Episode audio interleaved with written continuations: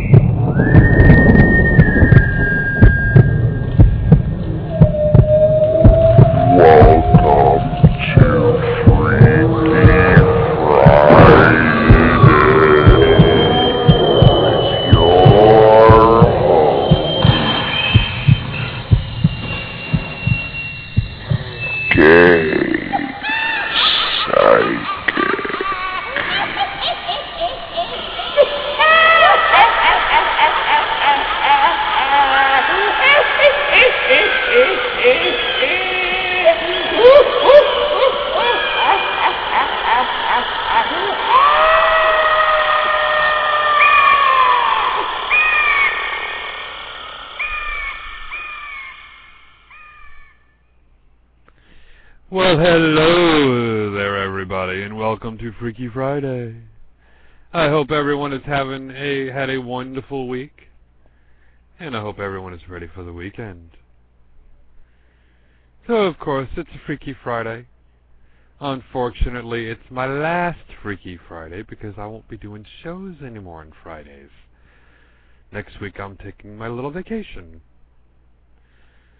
So, but I will still be on doing the shows Monday, Tuesday, Wednesday, and Thursday. Just taking Friday, Saturday, and Sundays off. So this is the last Freaky Friday show. Yes, that was a new intro for Freaky Fridays, so I'm just gonna have to change it.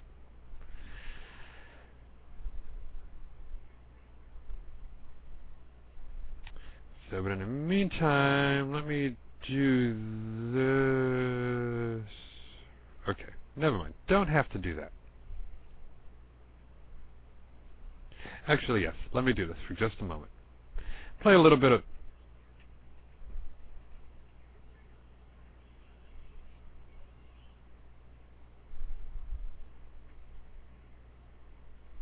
I am the host.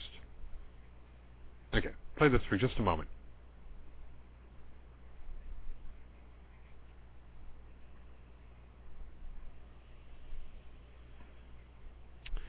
Hold on here mm.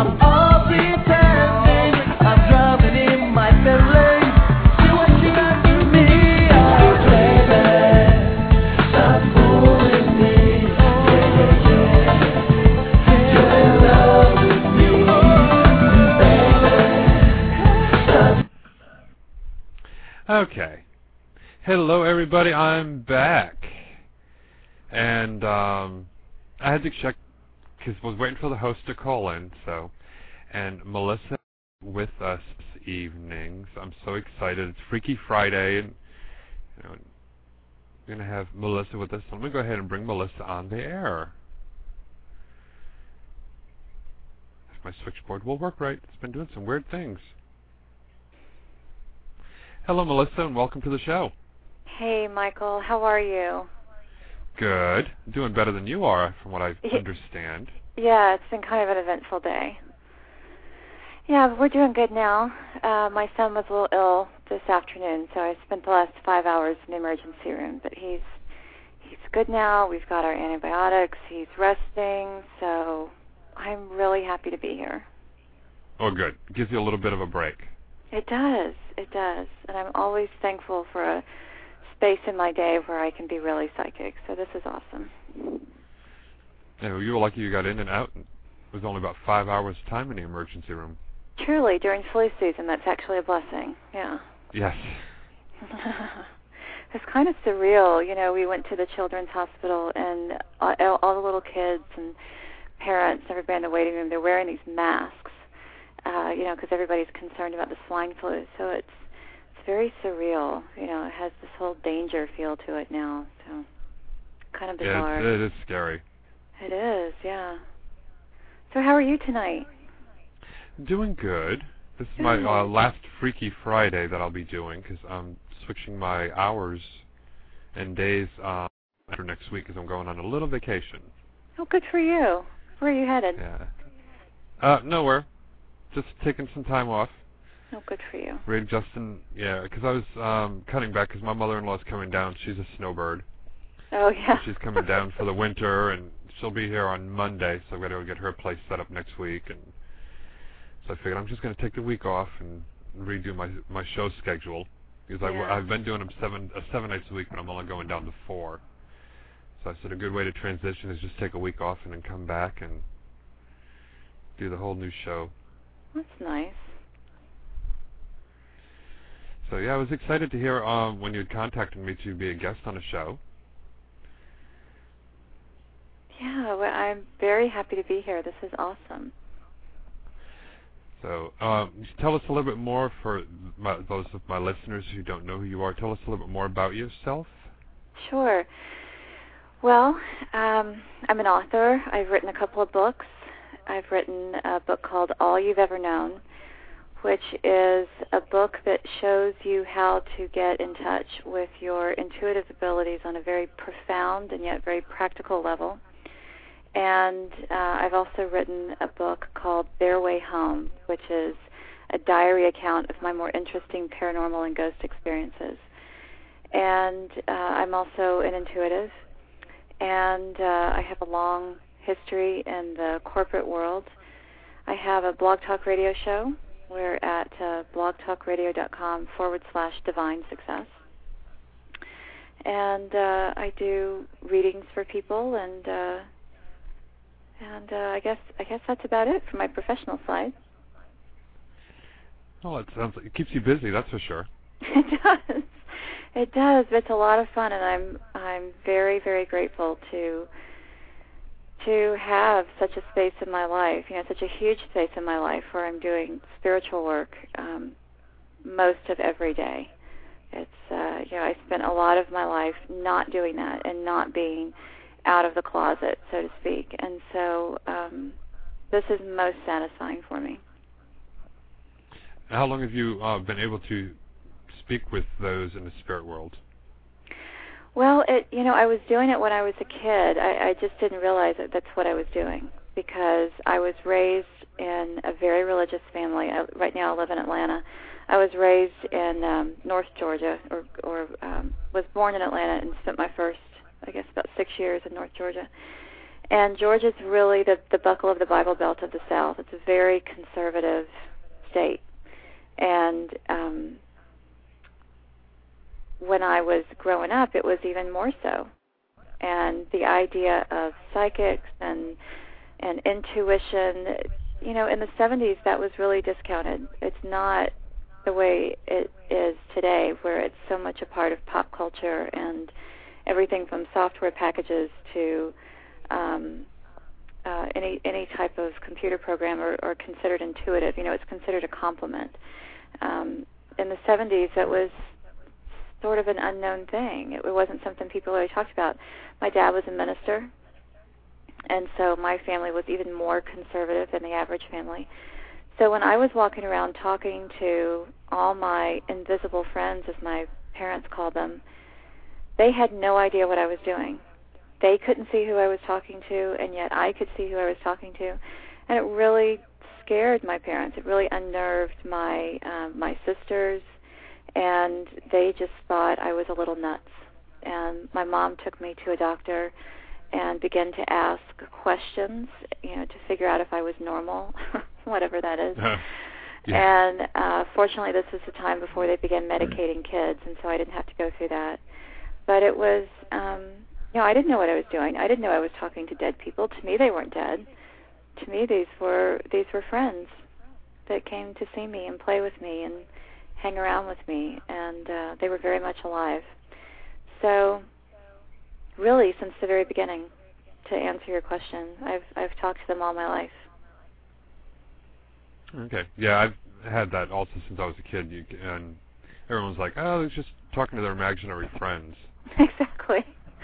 They're not imaginary to us. That's what you're talking No. about. So, which which is nice though. And um, so do it now all the time, I'm helping sorry. people. You do this full time now. I do. I and I love it. Um, I used to do corporate work full time, and I would do this on the side. And now I do this full time, and I do corporate work on the side. And and I I love it. I'm happiest when I'm of service to people, and to be on my purpose and to be in service is is truly my happiest place. Okay. Uh, how long have you known that you've been intuitive? The whole time since you were a child, also. No, that's that's actually sort of an embarrassing fact to to have to admit to because uh, living in such a conservative area, a conservative family, words like psychic and intuitive just weren't used. So I had no name for who I was. I was just weird. you know, according to my family, I was just weird, and I would, you know, my mom would would get very upset with me for saying things out of turn, to use her words. Um, she felt like I would just, for example, I'm primarily empathic, so I'm always feeling what other people are feeling.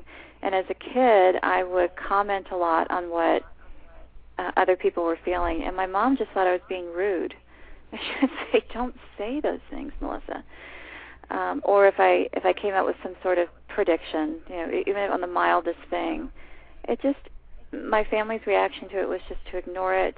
They were so bothered by it. They were so concerned about it. They just ignored it. That was their way of of fixing the problem. So I was really in my 20s before I met another psychic, and she looked at me and she said, "Oh my gosh, you're the most psychic person I've ever seen." And I thought, who is she talking to? And then we we had this wonderful two-hour reading, and for the first time in my life, I met somebody that spoke my language. And it was that day that I had a name for who I was, and I was 29. So it was a long, lonely 29 years. Unfortunately, I think if I had been raised in some place like L.A. or you know someplace on the West Coast, I would have come to terms with who I am a lot sooner. But that vocabulary just really did not, exist in my childhood. And I kind of tell some, you know, people nowadays too when they're just opening up to their abilities, they're so lucky when they realize it that they're different. Yes. Because, well, the internet now. Yeah. So that's you know that makes them so much more luckier because you know with finding the internet you can just go ahead and search for everything and you know and find out that you know you're not different that there are other people out there like you you're not alone. Exactly, and it, and it doesn't matter what your uniqueness is. You, as you say, you get on the internet and you'll find some group somewhere, even if there's only fifty thousand of you in the world.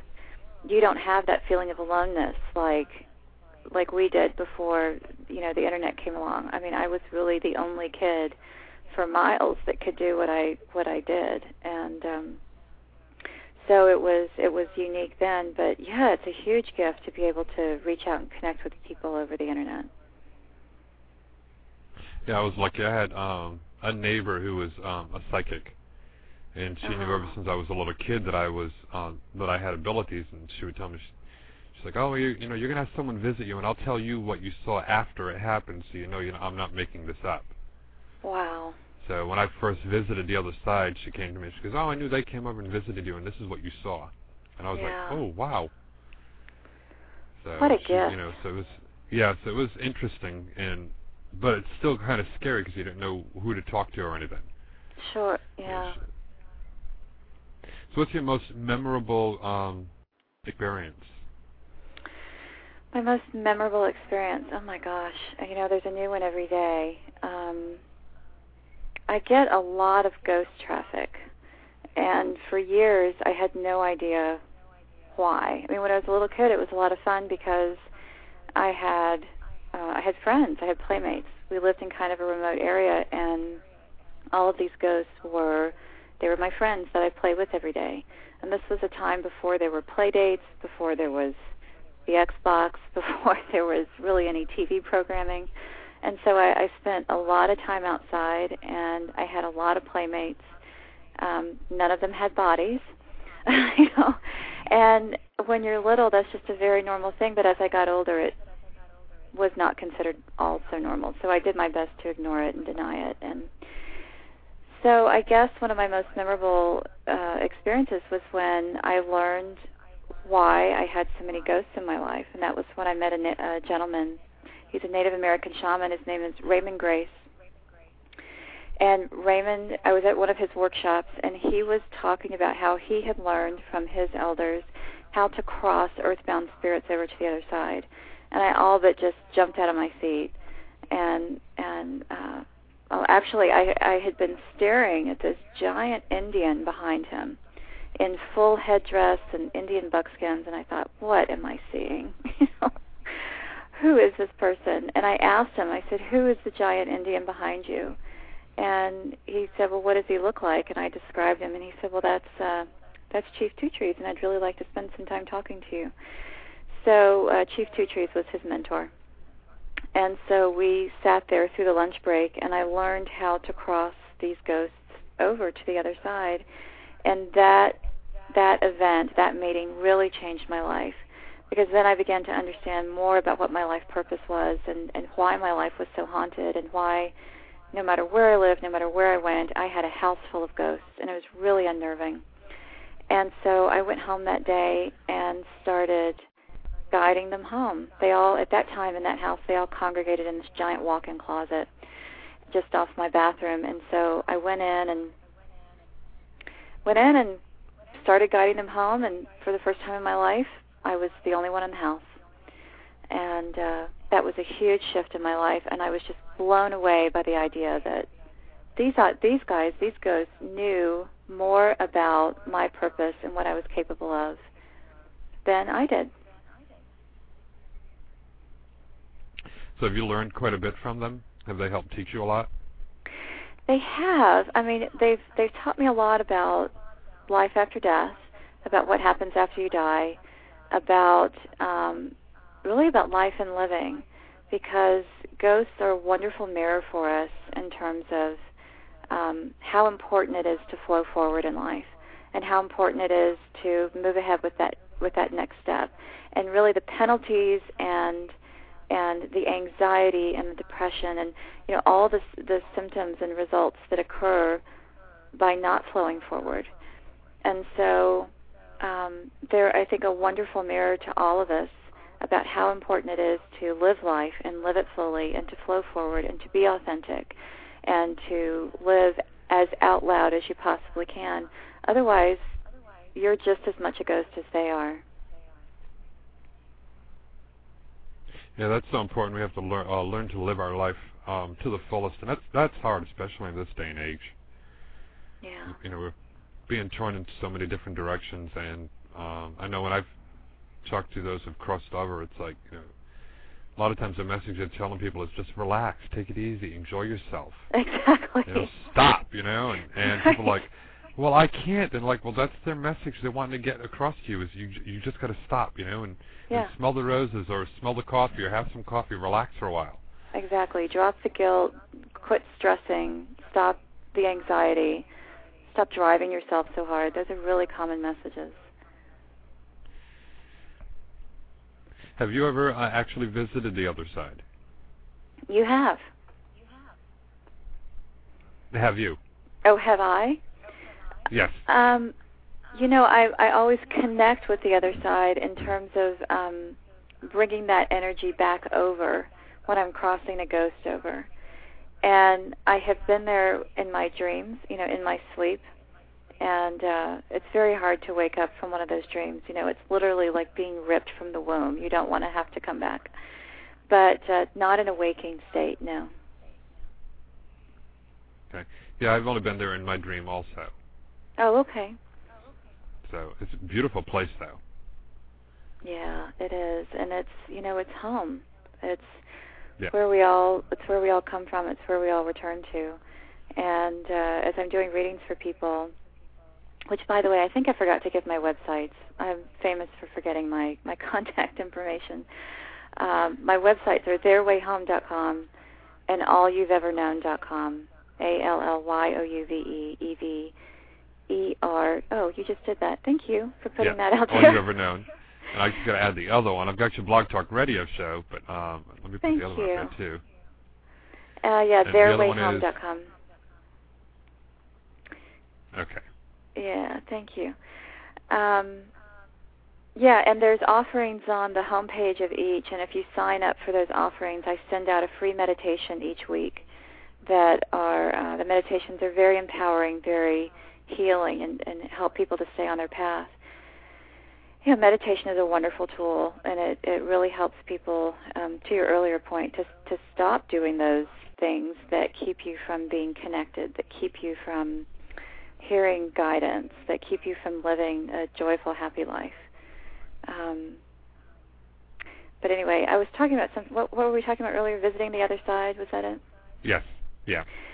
Yeah, it's. Uh, I mean, you you you call it home. Everybody calls it home. I call my book "Their Way Home," and it really is. I mean, to connect with that energy from the other side is just so phenomenal. It's so healing, and once you get there, uh, you don't want to leave. It's very very hard to come back. At least it was for me. Yeah. Well, for me, it was. Um, long story short, I had a relative that was living with us, and I was taken care of as as a child.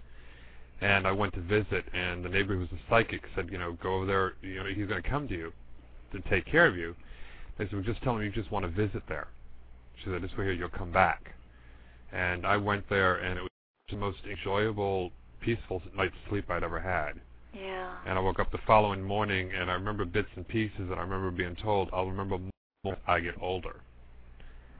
And um, it was just, I woke up the following morning, and it was like I felt like I'd just fallen asleep, but at the same time, it was just so relaxing. Exactly, and you you feel like you've been gone for so much longer than than just a night. It's it's odd to come back back into a realm where there's time. Did you find that to be true? Yeah, it was. Uh, I mean, because also I was like, um, what was 12? Yeah, about 12 years old when I visited there. Wow. So it was kind of really, um, kind of strange because I was like, wow, it's like I really like that that over there, but Exactly. you know, at the same time, I knew, you know, they're like, you know, I've got something else to do in life. Exactly. Yeah. So for quite a while, I kept wondering what it was, and um, you know, and more and more things started becoming aware of what I'd visited and seen on the other side, Mm. which led me to finally being here doing Blog Talk Radio. you know, a lot of interesting experiences happen in our sleep, um, and and in that dream state.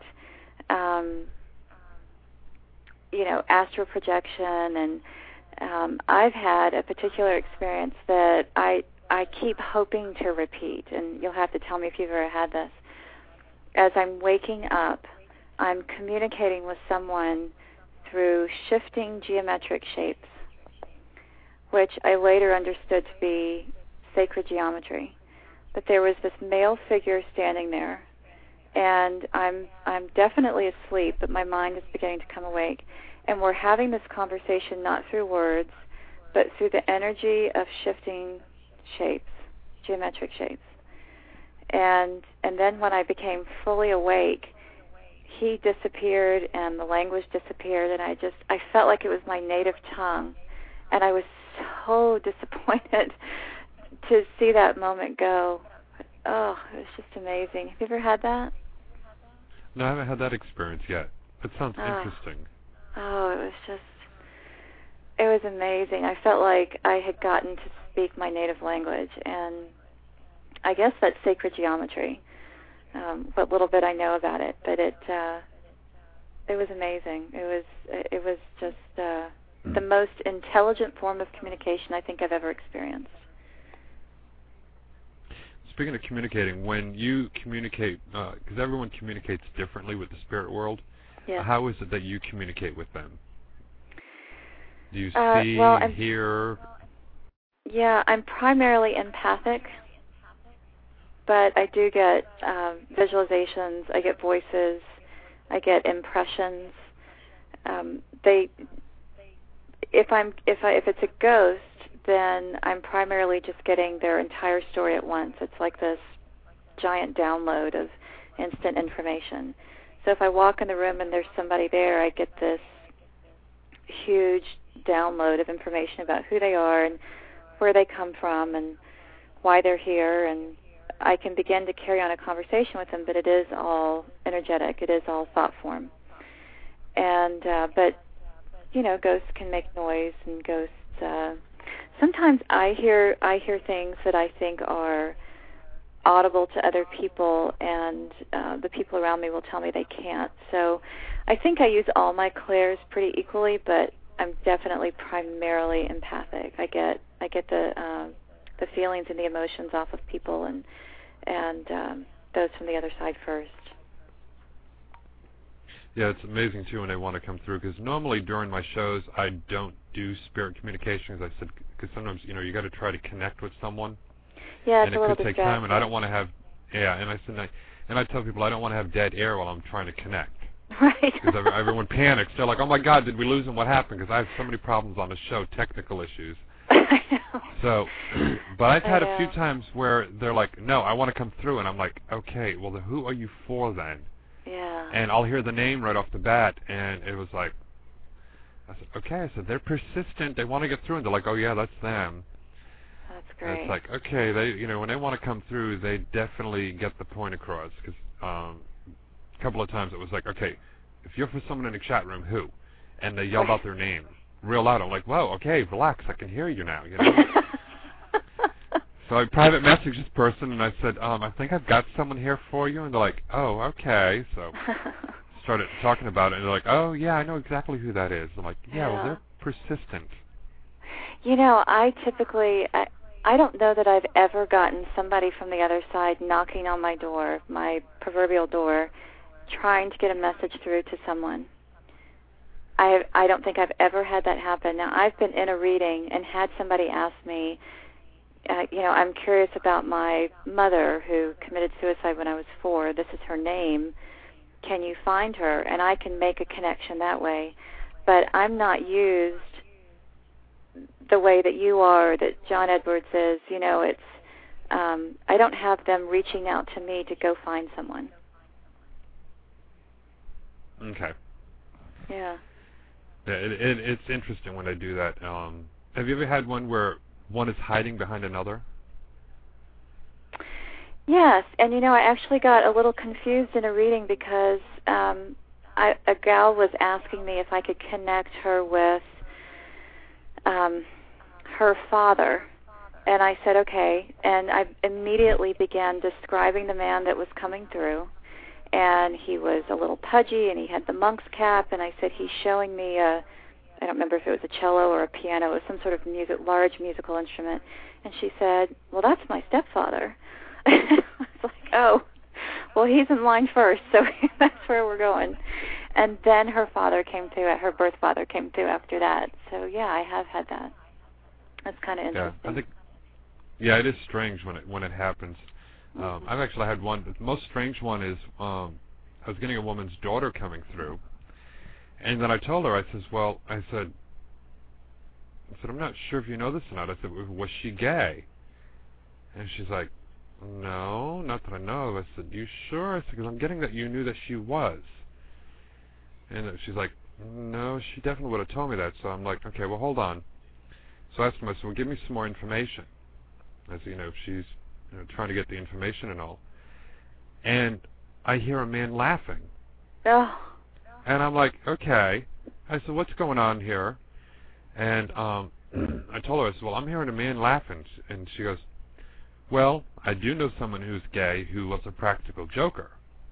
oh, And so I said, oh, okay. So well, hold on. I said, I got more information coming. Well, her daughter came through, and her son's um, boyfriend, who had died, was there with her, oh. and he was hiding behind her. Interesting. And it was like, so they both had a message that came through. Yeah. and it was like and she only wanted to come through for her daughter but at the same time her son's um boyfriend came through and he said you need to call him because he is really depressed Oh, yeah. so she got off the phone with me called him up right away and then called me back up like an hour later she goes yes he was thinking of me and thinking of his boyfriend Oh, she goes and he was on the phone crying saying oh mom i was thinking about you and i was thinking about him and so she relayed the message and he felt better oh it's kind of really interesting when they were hiding like that coming through i was like that is strange Yeah, unique. Yeah, yeah, it is interesting. You know, they all have their own. Uh, the the personalities that they have in life are oftentimes the same personalities they have in death. I find, uh, whether they're earthbound spirits or people that have already crossed over. And if they were pranksters in life, they're still kind of pranksters in death. You know, they enjoy uh, a little joke. They enjoy um, being funny. They enjoy sort of being the center of attention. That's interesting. So you should be interested in taking a couple of calls now. Sure, be happy to. Okay, let's see what we've got here. We've got quite a few people in line here. Okay, area code 340, you're on the air. Hi. Hello, how are you? I'm great. How are you today? Good. And who's this? This is Tresta. This is my second time in in your chat room. Well, welcome. Thank you. I was calling Melissa. Um, I know, I, I know, I don't know how you know, but about my cousin. You know, when he passed, and I kind of like found out after the fact. I didn't know he was sick. Oh. and and I never got a chance to say goodbye. You know, we always spent every summers with each other, and you know, I know he's all right, but you know, I just you know, just hated What's his first name? Uh, well, Rick, uh, Ricky Ricky. And what's your first name? Tresta. Trespa? Mhm. Oh, okay. Um, so this is somebody that you had, uh, you know, as you referenced, a, a very close friendship with, and it was almost like a, um, a more of a brother-sister relationship than it was a cousin relationship. You know, Right. the, the two of y'all related to each other more easily, more clearly, more directly than I think either of you did with other members of your families. And um, some was there some time, or it seems to me that there was some time um, where y'all were not communicating prior to his passing. It doesn't seem to me that there was an argument or anything, but just that there was distance there. Yeah, it's just you know when you're in your early twenties, you you go on with you know you have kids and Yeah. And then I found out, and the last time I seen him, you know, he, you know, the, the family was more or less kind of like against his life, his lifestyle. He was gay. I never cared about it. I loved him Well, regardless. Let me let me bring through what he's saying first. Um, he's saying that he doesn't want you to feel guilty about the distance that was there in the relationship before he passed. Um, he's saying that you're full of I shoulds Yeah. You know, I I should have reached out. I should have kept contact. I should have. I should have. I should have. And he's saying that's a waste of time, honey. Yeah, I know. I know. Yeah. So he's saying let it go. He's having a marvelous time. He's perfectly happy. Um, he's like kind of. I don't want to use the word spastic, but it, was was he like kind of physical when he'd get really excited, almost like jumping up and down, kind of? Yeah. Yeah, he, would. We would. You know, he. We would just make each other laugh. Yeah, he's just It's silly. funny. Just like yeah, like jumping up and down, kind of spastic happy. So, um, yeah, he's just he's uh, anyway. He's he's doing fine. He's wonderful. He's he's happy, happy, happy, happy, and he wants you to be the same way. So drop the I shoulds, and uh, he's saying um, for the people that weren't okay with him for the way that he was, that's that's their learning, and you need to let them have their learning. So drop your attachment to. Um, it's almost like you feel like you need to make things right with his family and for um, whatever lack of acceptance was there. Just let that be their stuff. He's saying, Mm-mm, that's theirs to deal with. That's theirs to resolve. Stay away from it. Go live your life and be happy. Right. I mean, he, and I know, and I know he's okay. Yeah, he's doing great. want him let him know I love him. Okay. Well, you know, they are always around us. And you, I, you know, I'm certainly communicating that to him now, but he's with you right now. He's with us. He's here. And so anytime you want to express to him how you feel, you do that. So if it's at night when you're thinking about him and you're moving around your house, you know, the kids have gone to bed or whatever, and you just want to say, "Oh, Ricky, I love you and I miss you." Do that. Do that because he can hear you and you will begin to feel some validation of his presence. He will make himself known. Did he wear cologne? Did he wear like a strong cologne?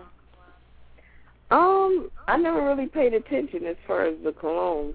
Okay. I was smelling. Yeah, I was smelling like a cologne and uh, a mixture of cigarette smoke, and so I don't know. You might you might notice some scents or some smells that come through after you begin talking to him. But certainly, whenever you there's something you want to say to him, go ahead and say it to him because they know when we are thinking of them, have feelings toward them, about them, uh, and when we're talking to them. So you always have that direct connection there for you. Okay, thank you. You're welcome. It's interesting too, and I get uh, a lot of people wonder if they, what their personalities, if they've changed when they're on the other side. Yeah. And I told them, I said, no, they're the same as they were on the, you know, when they were here. Mhm. Exactly the same. Yeah. Go ahead and grab another caller here. Okay. She had some good energies about her too. I kept Yeah. hearing, I kept hearing for some reason, it's like, girl, you need to dance more. Oh. That's Because it was nice. like, I guess they used to dance and all together or something too, from what I was picking up. Oh, that's nice. Yeah, it seems like a very playful relationship. Yeah, it's funny too. 'cause I've seen them lined up. Um, when I uh, when I started doing this um, online, I was in a chat room and it was in um, a London, England um, website, a UK website. And I was in there and I'm like, wow, I said I could see all these spirits lined up. And the host was like, well, go for it, you know. Wow. And it was funny because I could see them sitting at tables and just sitting there waiting. And it'd be like, oh yeah, there they are. And as I could see people who were popping into the chat room because it'd be like so and so entered the chat room. And all of a sudden I'd see the spirits, you know, so many deep or whatever. And they'd be like, oh, there they are. I knew they'd be here. and I'd see it, and, I'd, and I would know who was who was waiting for who. And I remember this one little boy got so excited. He hurried up and jumped up and ran up there and goes, I gotta go next, I gotta go next, you gotta let me go, you gotta let me go. And everyone's like laughing and carrying on. They're like, she's not going anywhere, don't worry, he won't let her go anywhere. He's like, I don't care, she's gonna leave, I know she's gonna leave. He was so impatient. Oh, yeah. So I told everyone in the chat room, I said, nobody leave right now. I've got a hyper, very hyper little boy here that's going to leave. So stay here. And he went and sat moved. back down. Yeah, and uh, the other spirits are like, you know, just go ahead. It's like, you know, wait. She's not going anywhere now. And I said, you got to wait your turn like the rest of us. You know, you've, you've got a long time to wait. So finally, you know, he went and sat back down. He went and played with the other little kids, and finally it was like it was tr- his turn. One of the other spirits like, okay, it's your turn. Come on, you can get your message across. Oh. So, but it was just so funny watching him playing and stuff, and having, you know, carrying on. It was just, you know, sitting at like, um, being like at a Starbucks with those little tables outside Yeah. and chairs. Yeah, I'd say that almost was sitting in little tables like that. I'm like, this is kind of neat, you know. that is very like watching cool. him sit there. Yeah. Area code 970. You're on the air. Hello. Hello, how are you? I'm good. How are you? Good. And what's your first name? Lori. Hi, Laurie. Welcome to the show. Thanks. And how can we help you tonight? Um, I was wondering if um, Melissa could get in touch with my grandmother for me. What's your grandmother's name? Doris. Doris. Doris, Doris, Doris. You know, this is funny, Michael, because I don't really consider myself the medium, and yet I'm getting all these mediumship questions tonight. um, Michael's way more the medium than I am. Um, Doris, was she a heavy set woman? No, that's Geraldine. Geraldine. Okay. Speaking of one spirit hiding behind another, I'm Yeah. I'm, pick, I'm picking up on a on a heavy set woman who has a habit of saying "I told you so." Um, Geraldine, is this another grandmother or She was like a grandmother to me. like a grandmother? Okay. Yeah. Um, yeah, she's uh, full of advice, full of words of wisdom, full of um, "I told you so's," full of uh, "Now, honey, this is the way you need to do it," kind of person. Uh-huh. Um, I'm not picking up on Doris. I'm getting Geraldine for some reason. I know. I I got that right as I said Doris. I I kept, Geraldine came to mind. Did she? She's been more of a guide to me and, and kind of a guardian angel. Yeah, I feel Yeah. like she's present, particularly in your relationships with men. She has a definite opinion as to who you should be with and who you should not be with. Oh, you should, okay. Who you should spend time around, who you should not spend time around. I mean, the, literally, the woman has an opinion on everything from from relationships to ham sandwiches. You know, she's uh-huh. never without an opinion, and uh, truly, from the tips of her toes to the top of her head, she wants what's best for you. And I think you're right. I think she does spend an ex- a lot of time around you, counseling you, giving you information on anything and everything, whether you ask for it or not. Uh-huh. She's your own personal chat room. She gives you all kinds of information in terms of, uh, you know, if you just sat still and meditated, you would be able to tune in to what it is that, well, you probably already do, but you'd be able to hear what she's saying because she talks constantly. Okay. Yeah, and I get the feeling that she was somebody that um, she talked so much that people almost felt like she wasn't listening, but she never missed a trick. Okay. Michael, Well, are you getting are you getting Doris?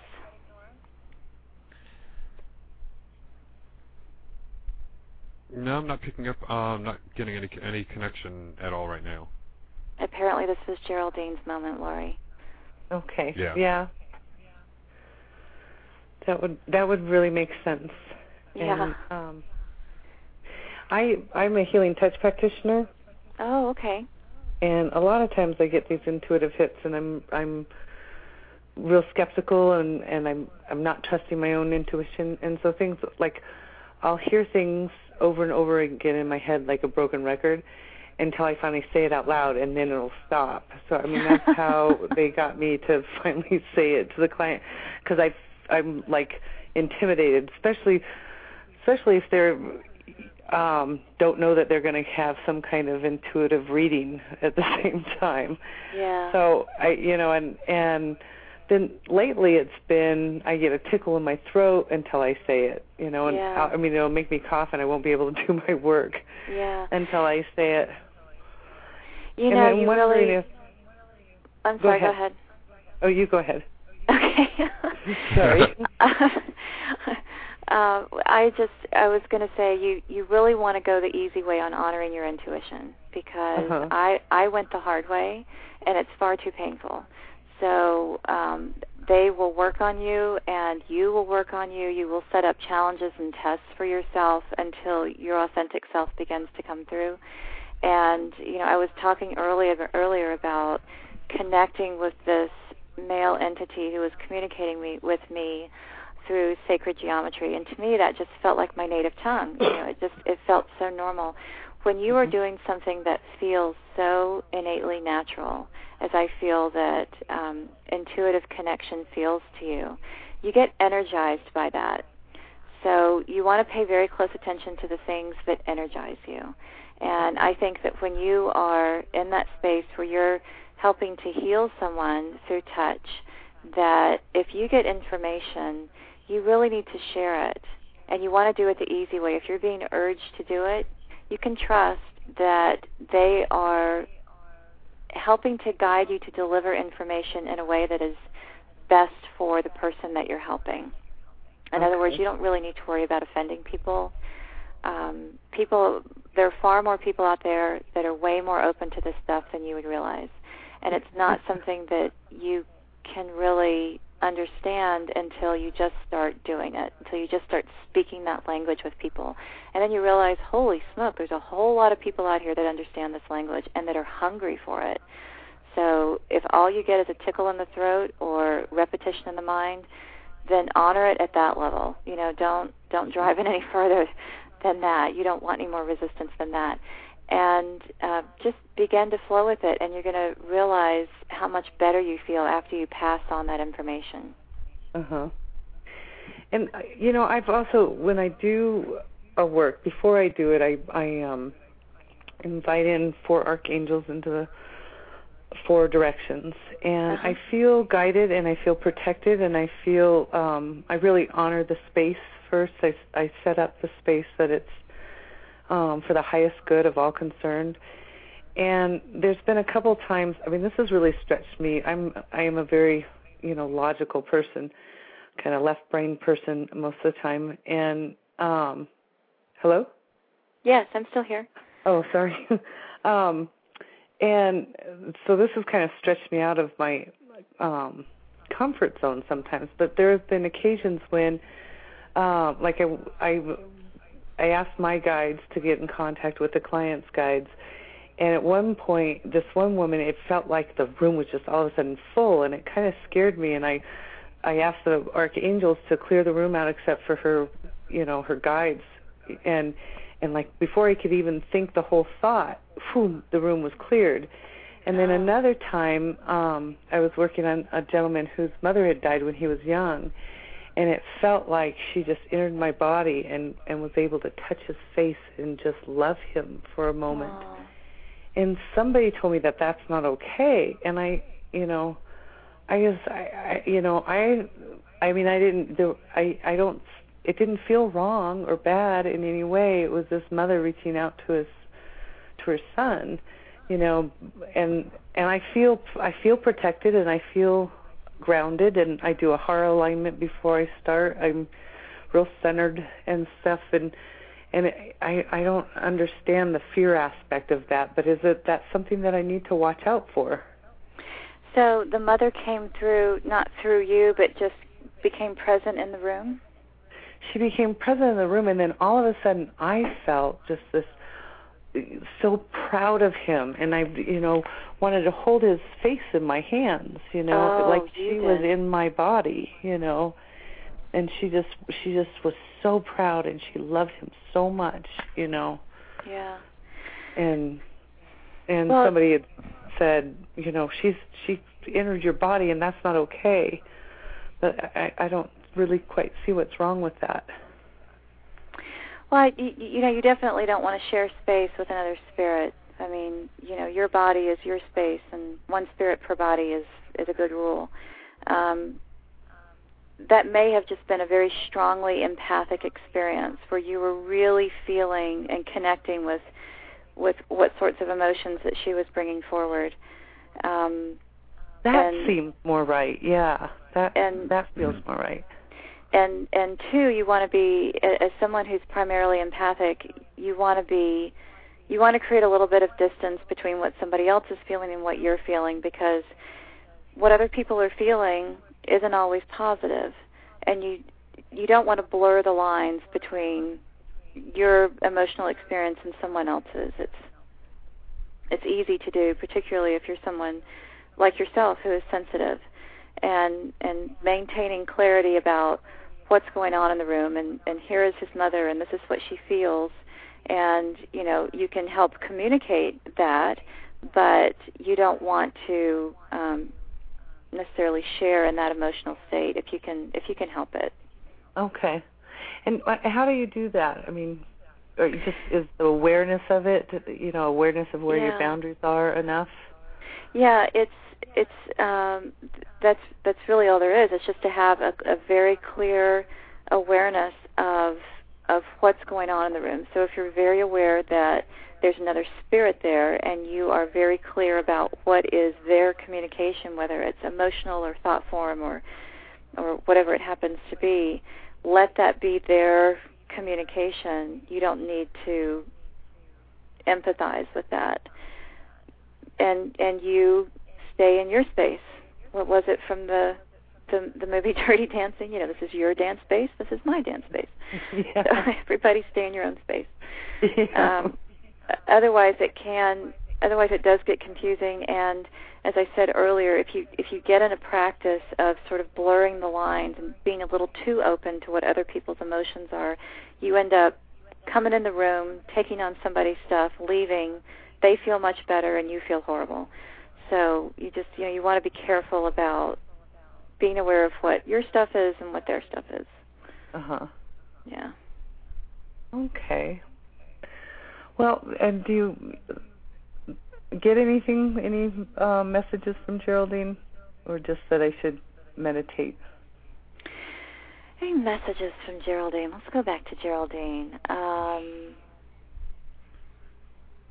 she's very impatient, and she feels like she that you should have caught on to this um, trusting thing much sooner. She feels like that you can go so much farther in life than where you are, and she wants you to be more deliberate about setting your sights on things that you want. She says that you you spend too much time catering to other people, taking care of other people's needs, and you need to get clear on what it is that you want and how you want to live your life, enjoy your life. She wants you to have joy. Okay. Does that make sense for you? That makes perfect sense. Thank you so much.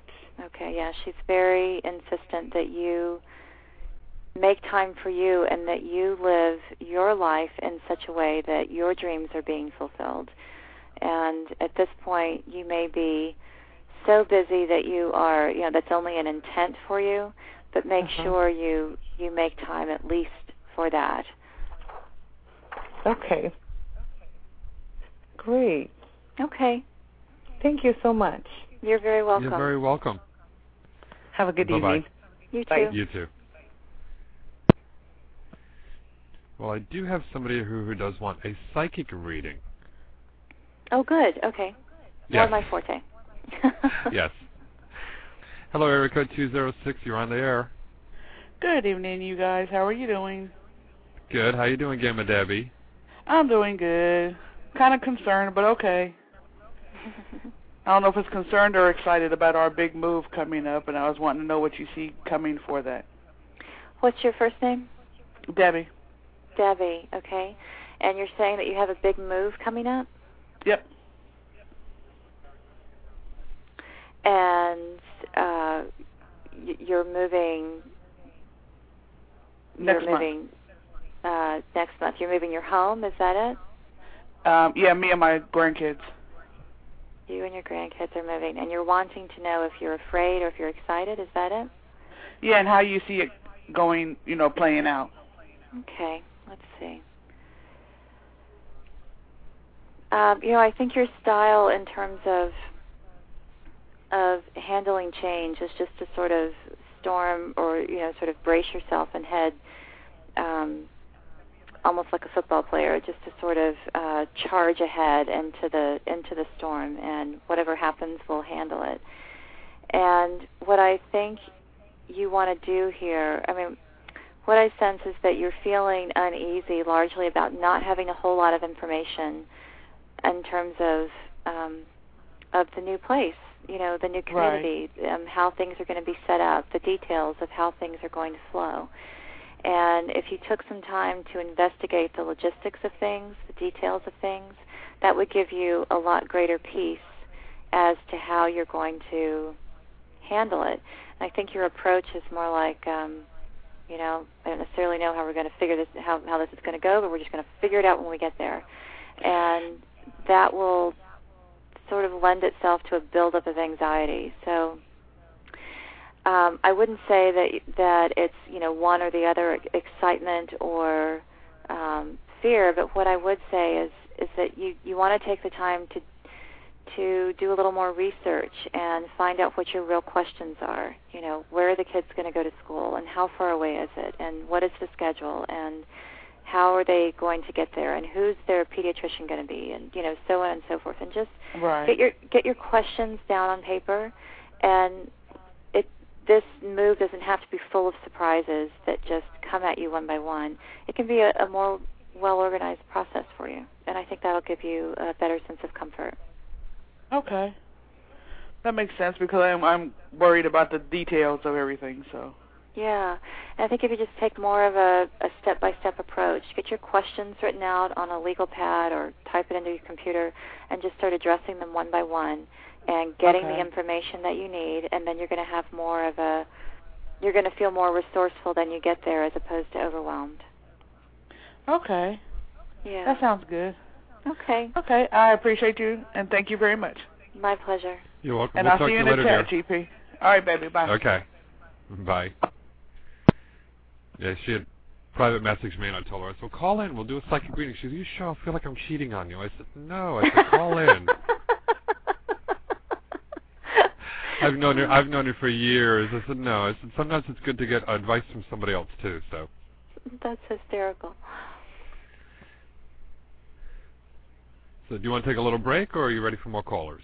No, I'm fine. Yeah, we'll take more callers. Okay. Okay. Area code 903, you're on the air.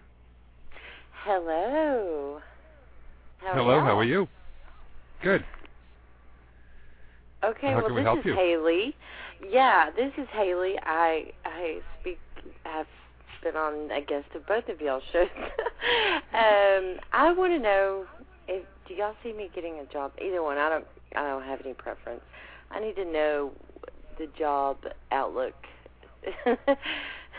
Spiritual outlook. In terms of when?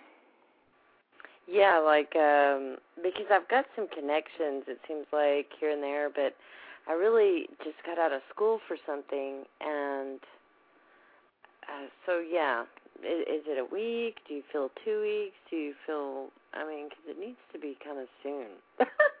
Yeah. What kind of field are you in?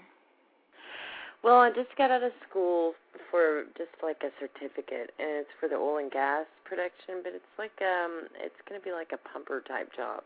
It's not necessarily a spiritual field, but I figured well- it could get me. It could get me there eventually. Yeah. You know, what I was sensing was a new beginning in the spring.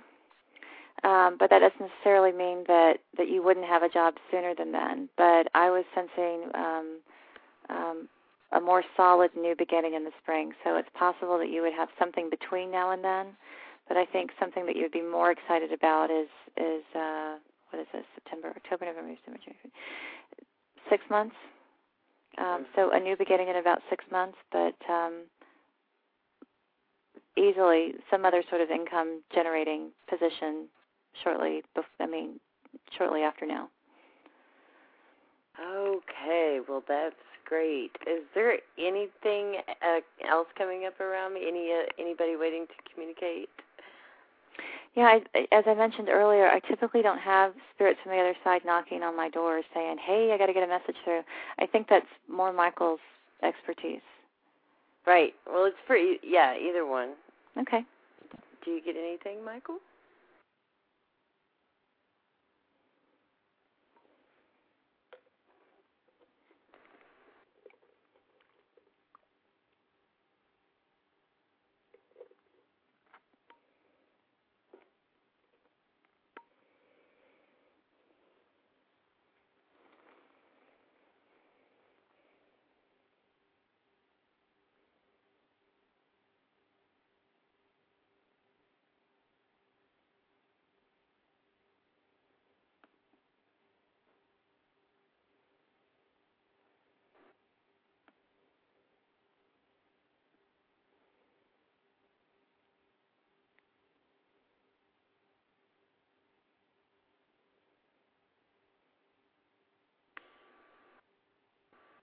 Hello.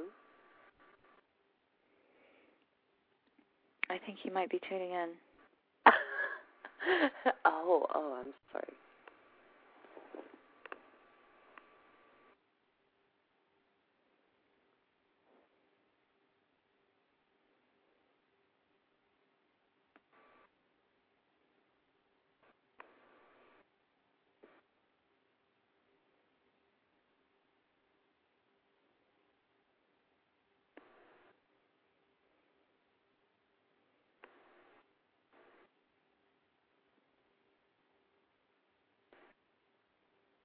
I think it might be Mercury retrograde. They're talking about that in the chat room. Yeah. Well, that's okay. Poor th- BTR has been like in major havoc since Mercury retrograde started on everybody's show. Has it really? Okay. Michael, are you still there?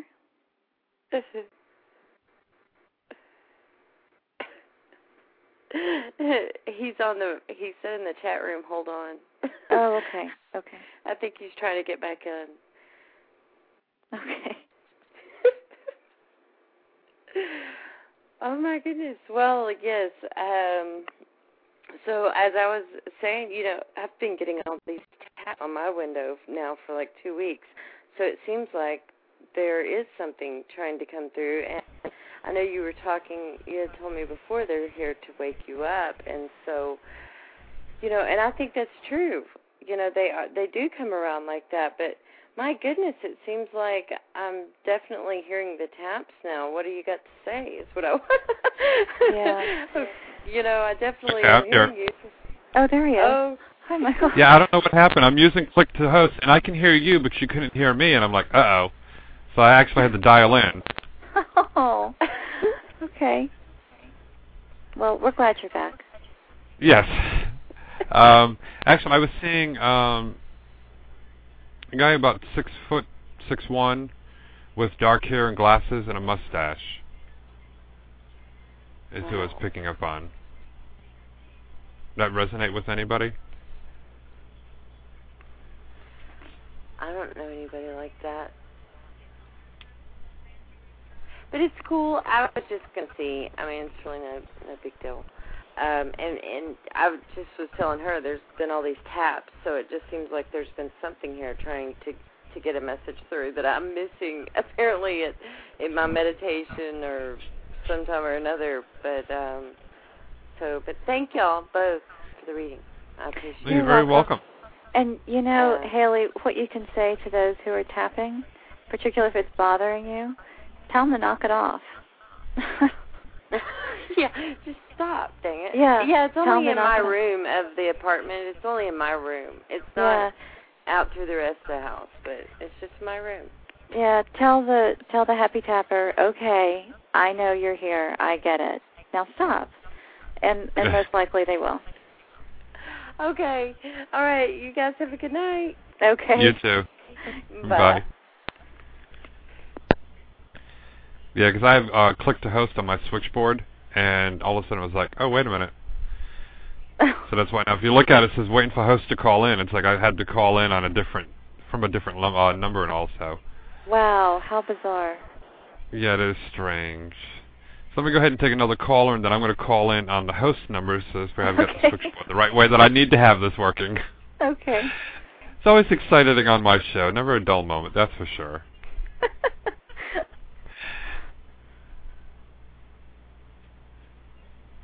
Uh, it's not going to let me do it that way. Okay. Hold on one moment. Yeah, it's telling me I can't do that. It's like, okay, fine.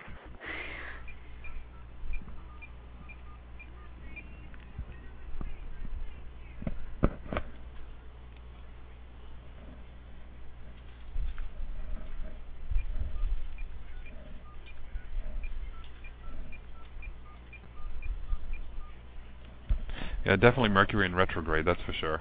Oh yeah.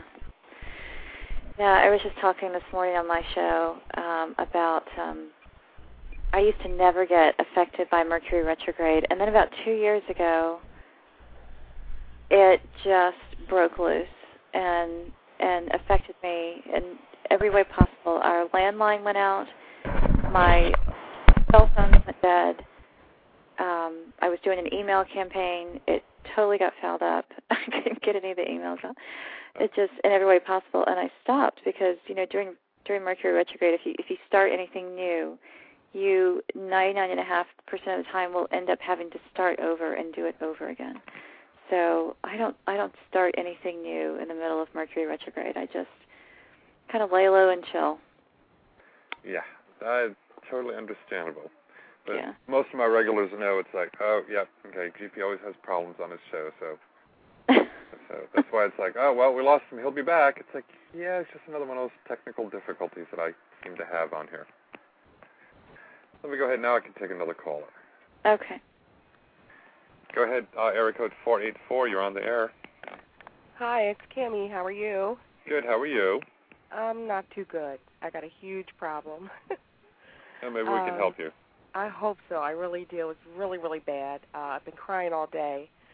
But um, to make the long story short, uh, I got a great job, and I talked to you before also, GP, when I asked you about a job um, that I was looking for and back in the lab, and I did get it. You said that I would, and I did get it. And it's a great job, great money, and things like that. And I had two little celebrations and um, some friends, some friends of friends that I really didn't know so well, but I guess I wasn't their favorite person, and they spiked my drink, and they said they couldn't stand me, and that um, they didn't want me to be happy, and they were tired of hearing about my good fortune. I found that out afterwards. So yes, my drug test came up positive, and I was supposed to get information today about uh, my flight and hotel arrangements because I was supposed to start work on Monday. They were sending me to go to Kansas uh, for two weeks for training, and I haven't heard a word. Um, as soon as I, you know, got the test results and I investigated, I immediately called uh, the person who hired me. He wasn't in, but I left a voice message. Then I called in today to ask, is there any word about my arrangements or my flight? And I still haven't heard anything. So please tell me what's going on. Do I still have my job? Am I still going for training? I'm like so ready to go for this training.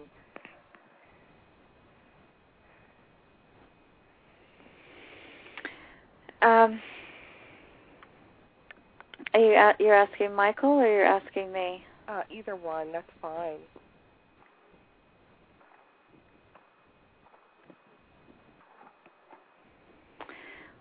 Uh, well, have you seen your drug test? Have you seen the results? No, the doctor called me and told me the results. Oh, okay. So you're aware of what the results are. Yes.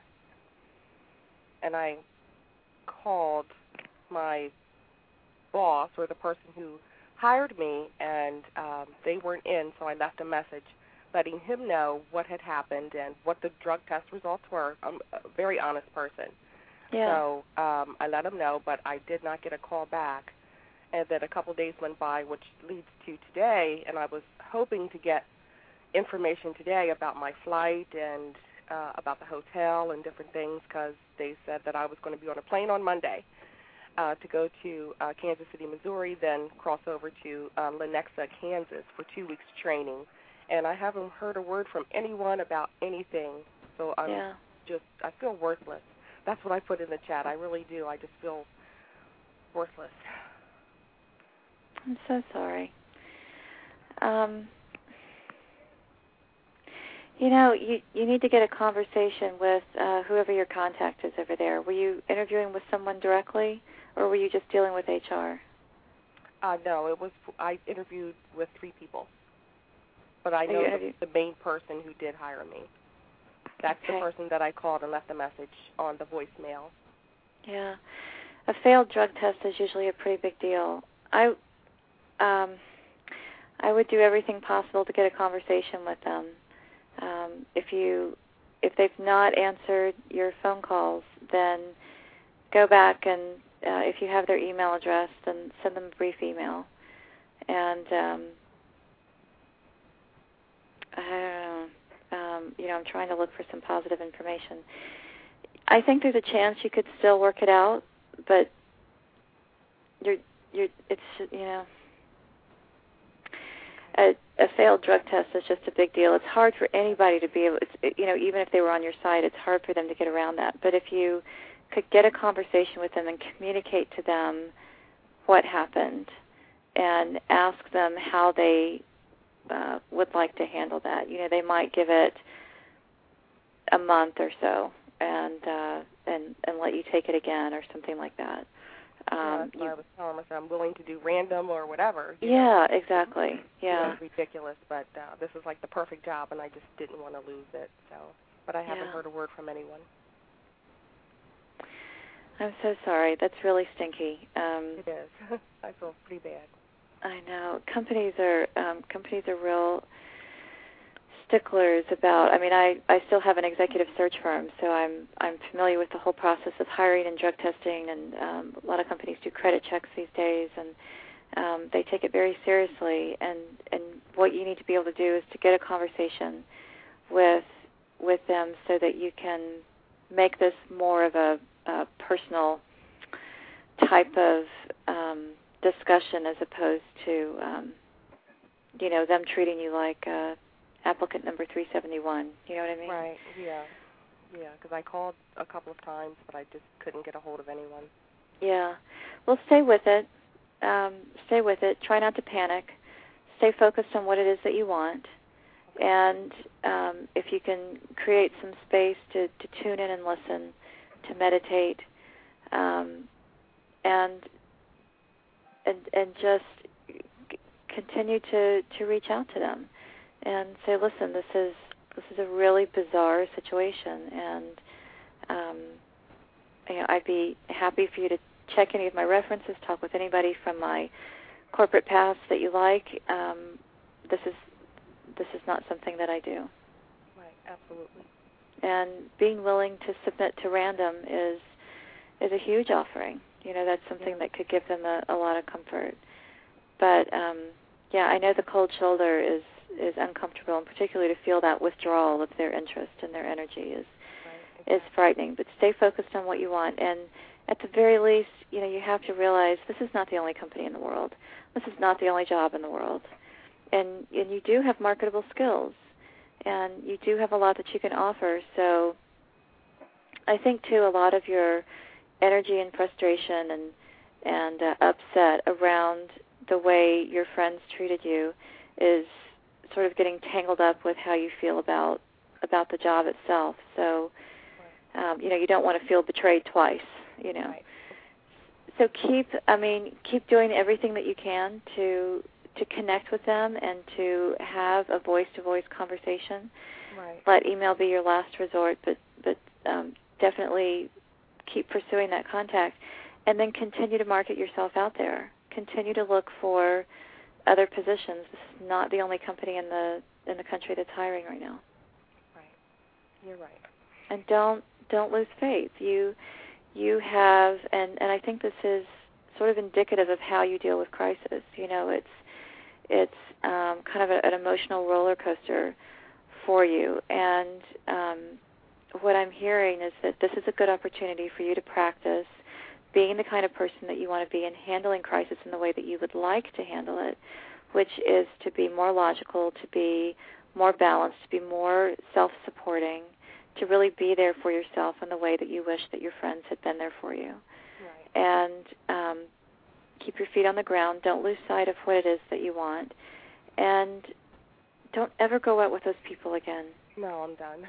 Don't ever have a conversation with them. I mean, I I think um, one of the things that you're meant to overcome in this life is is trust issues, and not just um, you know some people have a very difficult time trusting anyone, and so they shut everybody out.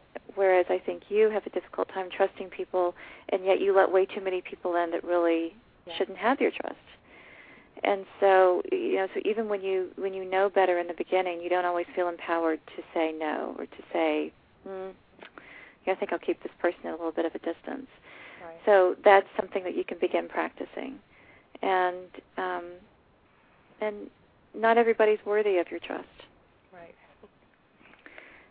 so um perhaps this isn't working out exactly as you planned, but that happens.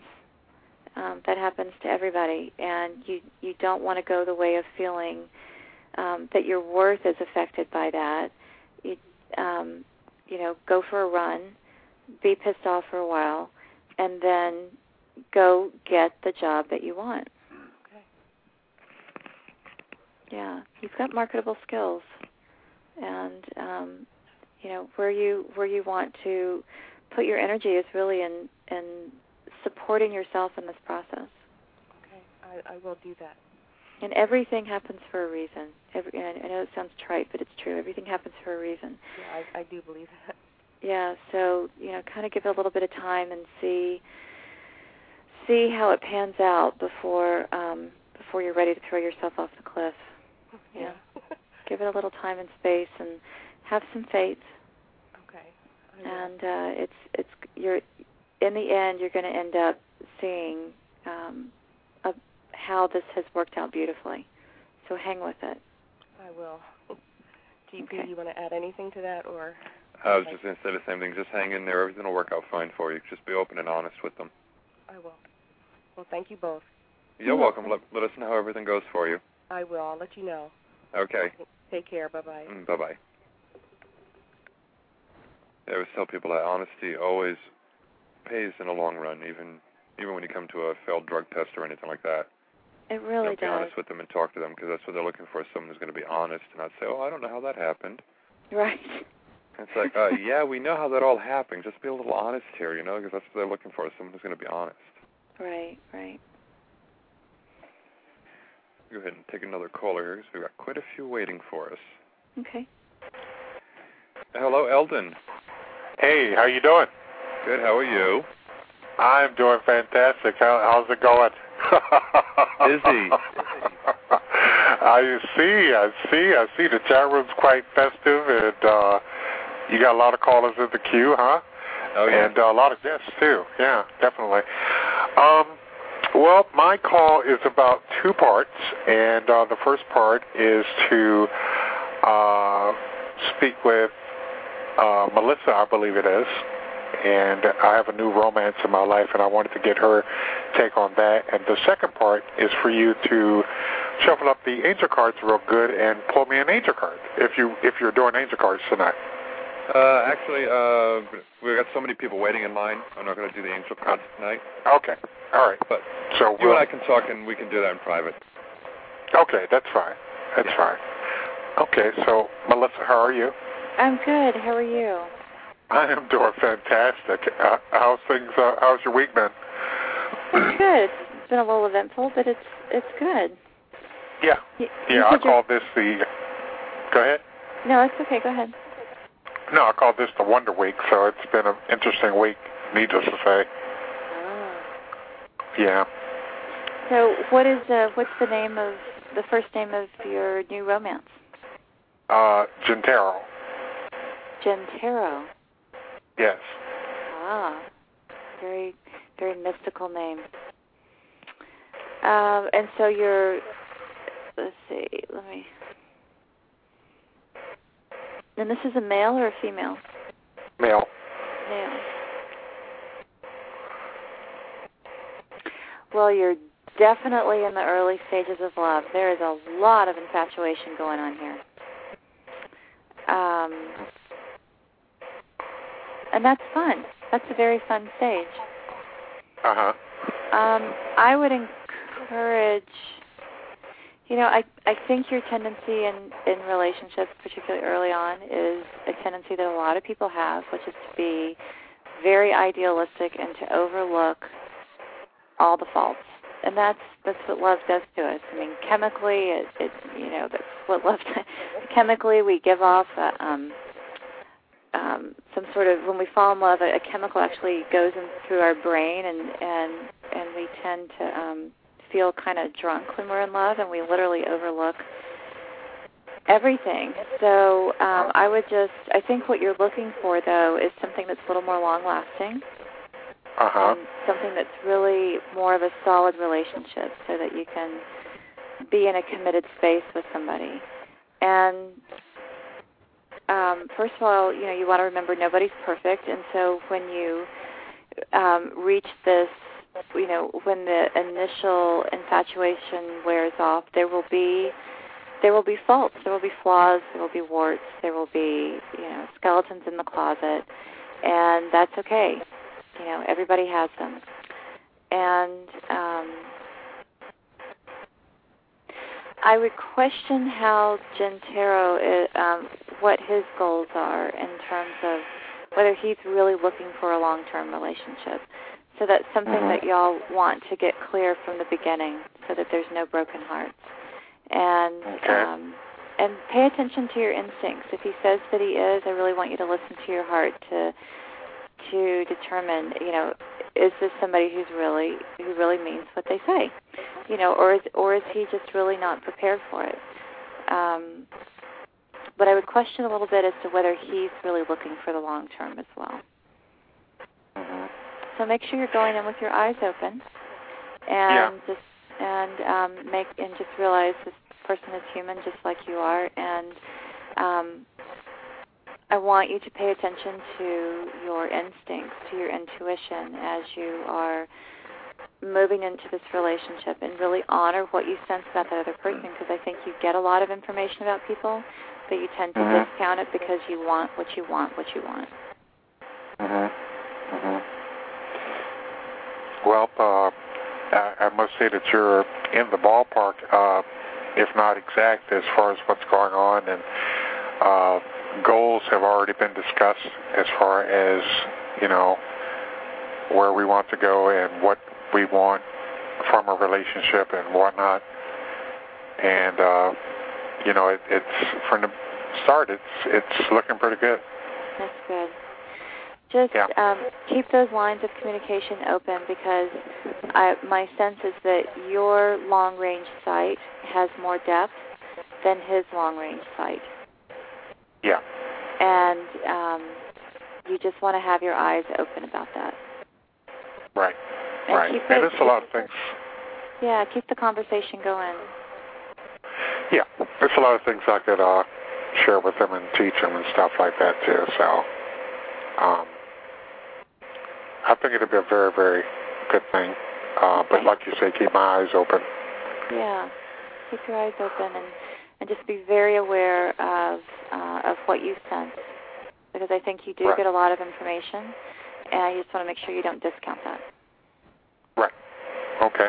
I'll Okay. definitely do that. All right. Okay. Thank you. Okay. You're. Thank you. Blessings to you. Okay. Thank you. Love and light to you. Love Thank lighting to you, you. Eldon. We'll talk to you shortly. Okay, GP. Okay. Bye bye bye. Bye. Eldon used to be my co-host with me, and now he has his own show too. Oh, that's nice. Yeah, so he's on uh, usually um, nine o'clock Eastern time. Cool. So, and he's in the chat room under Manifesting Life. Beautiful. Let me go ahead and bring up another caller here. Area code three two one. You're on the air. Oh my gosh. Hello, this is Linda calling. Hi Michael. Hi Melissa. Hi. How are you? Uh, Thank you for taking my call. I'm fine. How are you guys doing? Pretty good. Okay, well, um, you know what? I'd I'd like to hear both of you if you if you want to uh if you both want to give me some insight on this. My ex, thirty years ago. I you know usually I try to let my gut uh, lead me, but I my gut's kind of like at a roadblock. I don't know. we just we just email. We just email. That's it. And he's married, so I got to step aside. I don't I don't want him. You know, it's oh god. Your guts at a roadblock. it is. It's like I can't think. I and I try to do it, and it's like I, I, you know what I'm trying to do? I'm just trying to like whatever is the will supposed to come to me, but that's a bunch of bull sometimes because you know I keep on thinking of him. I haven't stopped thinking of him for 30 years, and I know he hasn't. We we've always kept in touch some way, and uh You're. I can't get past your guts at a roadblock. well, usually I'm pretty, I'm pretty, I'm pretty organized person, and I, I try to manifest things. I, I, I, I believe in positive thinking. I mean, no one can convince me otherwise. When it comes to this, that stinking thinking comes in my head, like ah, he'll never leave his wife. And what I do is, I just act like I'm his buddy. I don't uh because he's married, but I know he's not happy. And uh, my gut says if he did leave her, I know for sure he would be right at my doorstep. Yeah, but um, I don't think he's Just leaving. like- What's his first name? Larry. Larry. I don't think Larry's leaving. Oh, okay. I'm sorry. I'm sorry. I don't think Larry's leaving. I think Larry is a creature of comfort and uh and familiarity and um I know he gives a lot of the right signs, but I think he views it as the as he would just it would just be too much trouble. It would just too it would cause too much trouble to leave. You know what? And, and I thought of that because his mother and his his parents, uh, when we were married, they were constantly bickering, and it was it was just him and his sister. And I thought this must have been a life of hell. You know, they Yeah. both they got comfortable, and they and I think he he might do the same thing, stay with Yeah. his wife, and Yeah. rather than uh, you know, He's say a you take the coffee pot and I'll take the teapot. They're you know Yeah. we'll, we'll stay together. We can keep them. You know. yeah you know it's it's interesting when i first started doing readings for people i would i would look at a couple and somebody would ask me are these people going to stay together? And i would look at oil and i would look at water and i would say gosh i don't know how they could possibly stay together. But people do. People will stay in miserable relationships for a long time because they're afraid to leave. They're afraid that you know if they and and Larry's one of those people that you know he's afraid that if he leaves that you know maybe you won't be there for him or um he'll end up being alone for the rest of his life and he's really looking for someone to take care of him which really isn't what you're looking for you know you're uh really not what you're looking for so I look at how you feel about him and I think you're being very idealistic about what he has to offer and what he can really commit to. And I think that just comes from being in a space where you know you're just very excited about um wanting uh you know, wanting something beautiful, wanting something to work out, wanting a dream to come true. And there's nothing wrong with that. And I and I think what you do pick up on him is a strong sense of attraction. And and that's great, but I just don't see that man leaving his life. And um and Unless that's okay too. him. I'm sorry? Unless she dumps him. Unless she dumps him, and, yeah. Unless she dumps him, and then she, you know, he- the, the, you know, I don't know. I was just trying to bring humor because I, I shouldn't Sure. act like that because it's really very, it's very tender to my heart. But if I uh show my emotion, it's uh sometimes it's too overwhelming. So, yeah, it, it's a, it's a this is a hard thing for me. I'm I'm- I'm going through a, a a lot of a lot of stuff, but that's maybe I do know, but I didn't want to face the reality because things creep in my mind, and I did think, ah, I, I thought, you know, if he's getting up there in age and he's comfortable, some people are more concerned about the material things, where I'm just the opposite. You know, I, I want to be happy because life is short. Right, right, right. Yeah, I want to be with the right person. Yeah. But you know what? I would just, where he's concerned, I would just take a breath and read him accurately because I think that you can. I think that you do. And I think that um, I don't think you miss much when you read people. But when we, um, you're one of those people that if somebody finds you attractive and you know, there's all that attraction energy coming your way, you get a little, you know, your head gets a little cloudy. it's like, ooh, compliments and love yeah, that's true. Yeah. You're and right, Melissa, because I love the way he loves me. I love I love the way he he would look at me. I would feel his love, and I would put Exactly. back. I I loved Exactly. that. I I Yeah. loved it. You know, and I, so well, I guess at least I had it. You know, and so some people don't have it. So I'll move on and just do what I have to do. Melissa, do you see me getting a job? I should be focused on a job, not romance. I mean, that shows my priority. You know. Well, let me let me let me stick with the relationship for just another quick second Okay. because there was something else I wanted to mention. I think that when you when you find someone that is giving you the kind of attention that you want, it's a good indication of what you're missing in your life. And um, too often, uh, women in particular tend to feel that if they're going to get that kind of joy, that kind of connection, that that love energy that they want, they expect it to come from somebody else, and so they're out there searching for um, Mr. Right, um, which usually turns out to be Mr. Right now, or um, soon to be, you know, the future Mr. X. So you want to pay attention to what it is that you need to give yourself so that you can feel that way all the time. Because what he's giving you is more of of you having an experience of you. You know what I mean? Um, it's pretty deep, but I'm going to listen to the archives. I'm, I'm grasping it. It's, it's like uh, he's giving me what, uh, what I, I'm not aware that I need is what you're trying to say. If I'm aware of that, I can probably give it to myself. Is that what yeah, you're telling me? Basic, yeah. yes, exactly. So you you don't really have to um, court disaster in order to get what you what you think you need because it, it's having it from somebody else is going to be short lived anyway.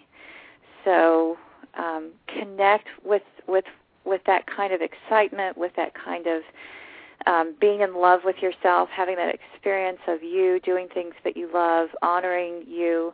Um, and you don't necessarily have to have somebody else in your life to do that with. Definitely go for somebody who's a little more available. That'll be um I hope I don't look needy because I hate when I see chicks like that. You know, they're just like clingy, and I'm like, oh my god, get a life. I hope I don't do that. Maybe No, I am, I- and I don't even realize it. Oh gosh. Yeah. no, I I Oh. just think that you know that's an easy uh area of confusion for a lot of people when somebody finally shows up and gives you a lot of attention. And you know, it's not so much it's it's not so much an issue of need, it's more about wow, look what I was missing. I didn't realize I was so starved for this. I mean, have you ever gone through the day and you forget to eat lunch? And then four o'clock rolls around, five o'clock rolls around, you're like, gosh, what what am I missing? What am I missing? And then you sit down and you have a meal and you're like, oh my gosh, I was starving. I didn't even realize it. So, you know, let it let it be sort of an awakening to you of what you've been missing in your life, not necessarily that this is Mr. Perfect. That make sense? Yes, you know what? And I have thought of that. I thought, do I just want him because I'm comfortable and um you know I haven't uh I, I've been married and divorced twice. He was my first, and of course I had other people along the way, and then I just stopped for a while because I had people in my family sick, and of course I felt that was my calling to help. So now I sound like I'm trying to be funny, but they're all dead, but one. So I kind of I'm starting to live my life all over again. And so I'm wondering if if it's com- a comfort zone to go back to go down memory lane because that's where I find myself sometimes because it's it's sad to me that I lost everybody. So Yeah. of course I want to go back to yesterday. Yeah. And I feel like I didn't lose so much if I have the memories. You know what I mean? Sure. And that's why. yeah. I, so I'm wondering if I'm doing. I'm a real analytical person. I'm a Virgo. What can I say? You know, that's my nature, and but uh, and I'm also a real passionate person. So. Uh, all right. Oh, so maybe it got my gut unstuck. I don't know. well, let's see. Tell me if I'm going to get a job. I mean, I shouldn't even be thinking about romance. I should be thinking about a job that tells you where my priorities are. Yes, These focus on a job. Focus on a job. Focus on making yourself happy and and getting clear on what it is that that makes you happy in life. Did you say you were in healthcare? No, no. I I I, I thought of it, and I took the entrance exam, the nurse's entrance exam, and I Oh. didn't pass. Oh, okay. But I, that was just to get into school to study to be a nurse. But it would have helped. I spent the whole night in ER, came home, showered, and then I went and took the four-hour test. And then I Oops. wondered why I didn't pass. Yeah. So, Okay. So what field are you in? uh, well, I wanted to go into the nursing. I was in uh communications. Oh, so you still want to go into nursing? I don't. I, you know what? I think now. Uh, uh, I thought that maybe it was a blessing that I didn't pass it. At the time, I was devastated. I, I I know I would like to work with hospice Okay. But, uh, but also the the spiritual end because I just took a class the other day, and the nurse there had to be politically correct. She couldn't talk about God. She couldn't really say meditation. They would say relax, and they were. It was kind of funny how they would say. Uh, right here above your eye, focus here, and I'm laughing to myself. You know, I'm like, this is Yeah. your third eye. They're trying to open up. You know, it was real funny. So when I talked to her after the class, um, she explained to me what she was trying to do, but she had to be real careful. See, with hospice, you don't have to. Most of the people, because I've I've worked with hospice with my mom, so Yeah. I, I don't know what capacity, but that's what I want to do, Melissa. Well, I keep getting health care for you. Um, That's that's really where I think you um, you can be of most service and where you'll be happiest. Um, but take a little time to to to really tune in to what makes you happy career wise. There's lots of books out there that can help you with that, but you don't um, because you you tend to be a little bit scattered with your with your desires and your intent. You want to make sure that you just you just you take a little time for yourself to get clear on what makes you happy and because you don't want to get into a great nurse's job and spend all your time at the nurse's station going, "Oh, I don't know, maybe I should have done hospice or maybe I should have done this or I should have done that." You know, because that that ends up taking a lot of your energy and that's a um that's a real energetic pitfall for you. You know, that ends up keeping you sort of swimming in the same pond for too long. So, you know, swimming in circles. So, um, make sure that you you you take some time to really tune in to what it is that makes you happy. This morning on on my own radio show, um, my own blog talk radio show, we were talking about something that um, we had seen on Oprah.com. She gives this list of I don't know, some consultant was on their website and said you should make a list of things that make you feel energized, things that make you feel satisfied, and things that make you feel exhausted. And um, and so maybe that exercise is something that would help you, but definitely take time to tune in to figure out what makes you happy and what you what you like to do. And you don't have to do it in all one sitting.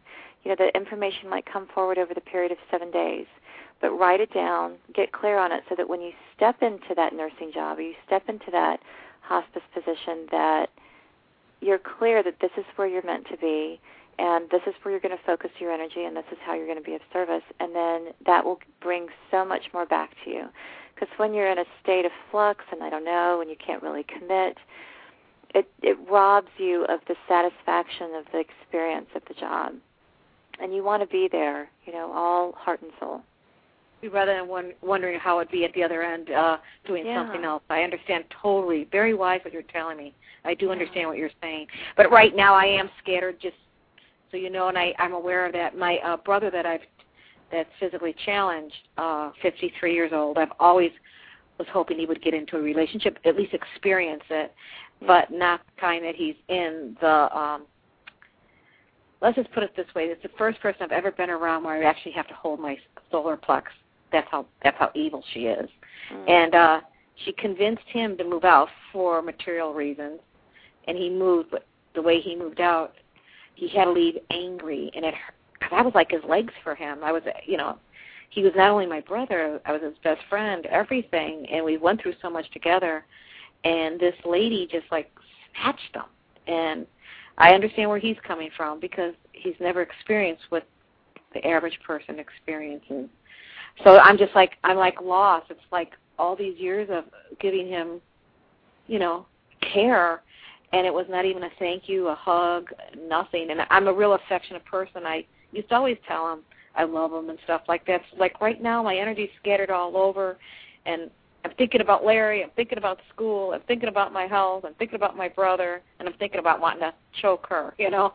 Yeah. So um, well, just take make sure you have plenty of meditation time, and Yeah. you know if you don't um, uh, if you don't journal, just doing a little bit of journaling right now would really help. It would help to get things clear for you, and you want to you, you want to have the intent. You want to have the goal to to get things sorted, to get things in in proper alignment, and have an intent for each of these areas of your life that are in flux right now what kind of job you'd like to have, get a crystal clear vision of it, the kind of money that you'd like to be making, how you want to feel on that job, how you want to, um, you know, what sort of experiences do you want to have, how do you want to operate, and then for you know these other areas, just be very clear about what it is that you're wanting, so that when you do journal, when you do meditate, that um, you know, once you determine your direction, once you commit, you can get a lot of inspiration and information that will help you to get to where you want to be.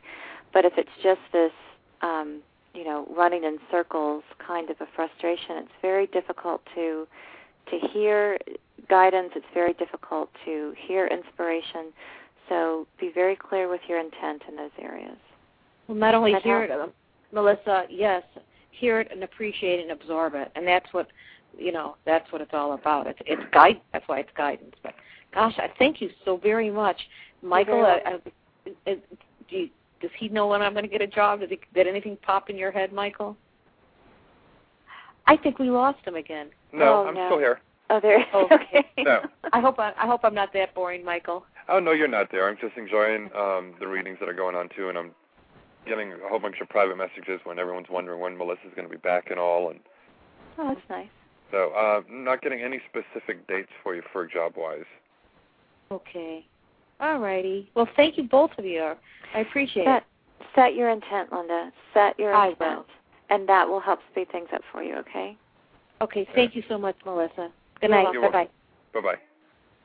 I tell everyone too to always try to keep a positive outlook too, and, and even though when things seem really down, just realize that things are only going to get better.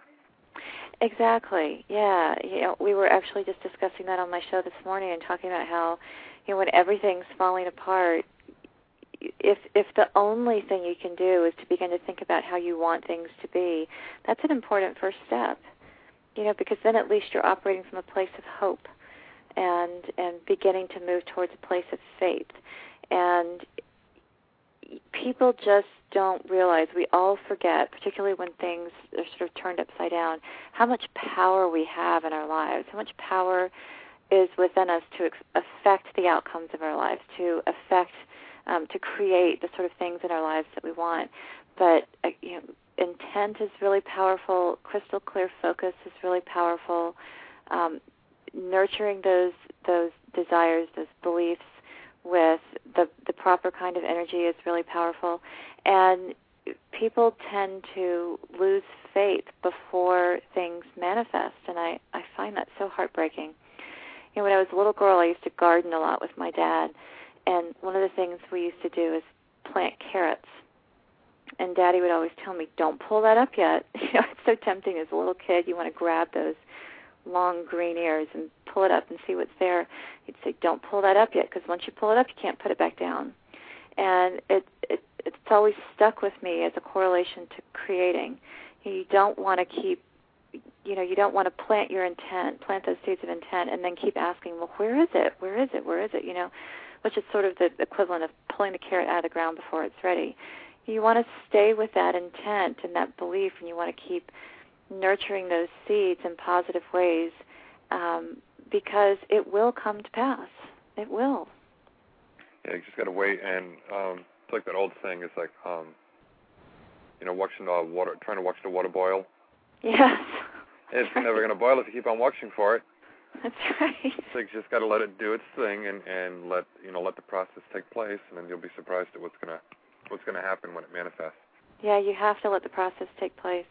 I have a friend, and she has a little girl, and they were trying to teach her. Eh, you know, she was like five, and she, they were trying to teach her some manners, you know, and patience and so forth. And and so she, I don't know what her brother was holding, something that she wanted, and and she said, "Give me that."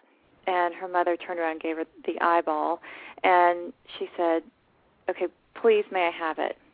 And her brother said no, and so she sat there for a minute, and then she looked over and she said, "Okay, I said please, now give it to me." And her mom was telling me the story, and I thought that was so hysterical because I think we all do that. You know, it's like, okay, I've done all the right things. Now, where is it? You know, I've said please, now give it to me. And we forget that it's not about somebody else handing us what I what we want. It's about us taking responsibility for what we want to create in our lives and taking the proper steps to bring that about. Yeah, because we We always get very impatient. Yes, it's very easy to do. Go ahead and take a few more callers here. Okay. If you need to take a break, just let me know. We'll we'll take a break. No, I'm doing great. Thanks. Okay. Hello, you're on the air. Hello? Hello. Hi, this is Julie. How Hi, are you guys doing? We're doing great. How are you? I'm good, Melissa. I love your voice. You have a great you. voice. It's very soothing. Oh, thank you. Um, I have a question, and and I don't want relationship advice, okay? Because I met my soulmate, and I'm very happy. But lately, this whole month, we've been getting our butts kicked like crazy, and all kinds of changes have been going on. And um, right now, we're kind of working on a book, and I was wondering if you could give us some advice on that and what direction we should go with that. We were talking about maybe trying to get a book advance, but do you think maybe we should write the book first, or what What's you your think? partner's name? Stephen Rabel. Oh. okay. Somebody. Stephen, get over here and say hi. Get over here and say hi. Come here, Stephen. Don't be shy. You've been on the radio before. Come here. Well, he was doing all My the name's- talking in the chat room. Yeah, I know. He was talking in the chat room. Come here. Say hi to Melissa. Don't be shy. Put it on speaker. Hold on.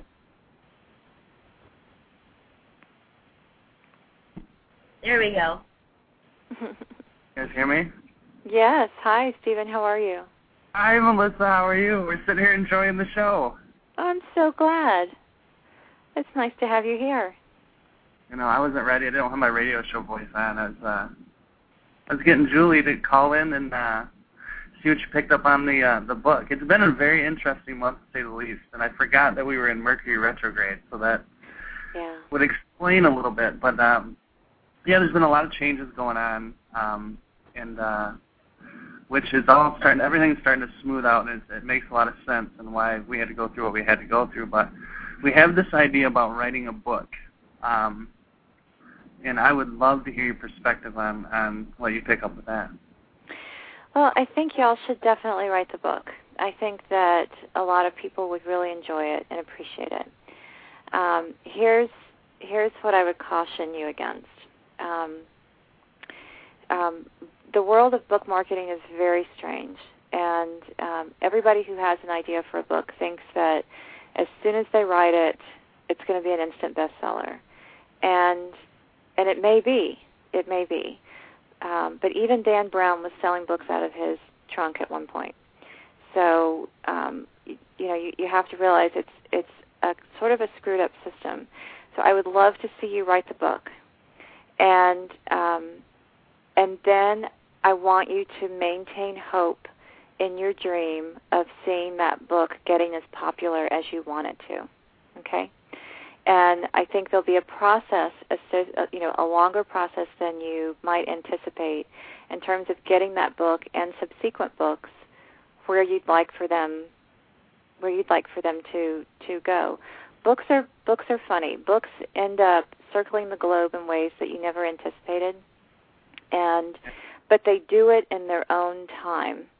When I was writing All You've Ever Known, um, because I had had such a, a successful career in corporate America, I thought, okay, I'm going to sit down at eight. I will have this done by probably eight o'clock that night. I'll get it reviewed the next day. you know, I thought I have a schedule. I'm going to knock it out.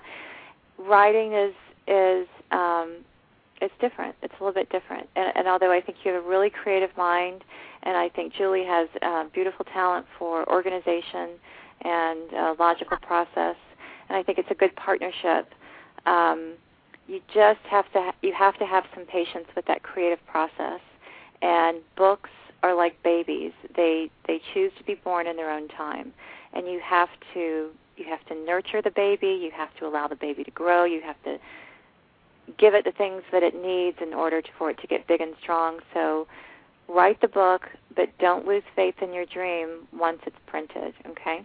Because that's just the beginning. Melissa, what do you do about the Mercury retrograde thing? Is there anything that you can? I, that's I'm just learning about this. Is there? I mean, light some sage or what? I mean, Yeah. it's not. Fun. wouldn't that be great if there was a pill to pop or something, and you know, we have something you could spray, you know, Mercury retrograde, be gone or something. Um, you know, Mercury retrograde is really a perfect time to go within and to stop pushing ahead so hard. Um, Mhm. you, you you want to, um, as my grandfather used to say, make hay when the sun shines, which is, which is you know is an old saying that alludes to the idea of proper timing. And so n- there is a natural ebb and flow to life. You know, sometimes the tide is in, sometimes the tide is out. And when the tide is out, that's not the time to fish. You know, when the tide is in, that's when you want to go fishing. So you need to pay attention to the to the energies that are around you and the way that they're function and not try to force it to go the way you want it to go just because you're ready now or you think that you're ready now.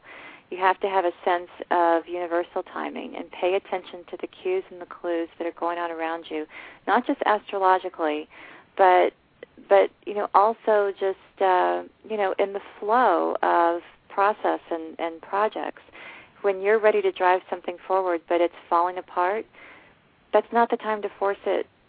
But, you know, you want take a take a step back. You know, Mercury retrograde is all about the time when you when you go within and um, you begin to um, look for those reasons why. You begin to study. You begin to um, look inwardly for answers. When um, when Mercury goes direct and Jupiter is more in the forefront, that's the time when you really want to take off with guns ablazing.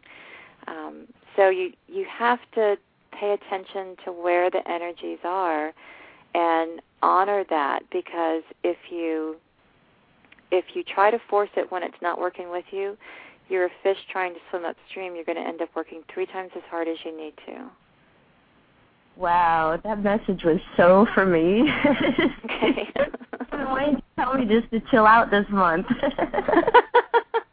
I could have saved myself a whole lot of time by just saying that. Hey, Melissa, where can we where can we get your book at? It is sold wherever metaphysical books are sold.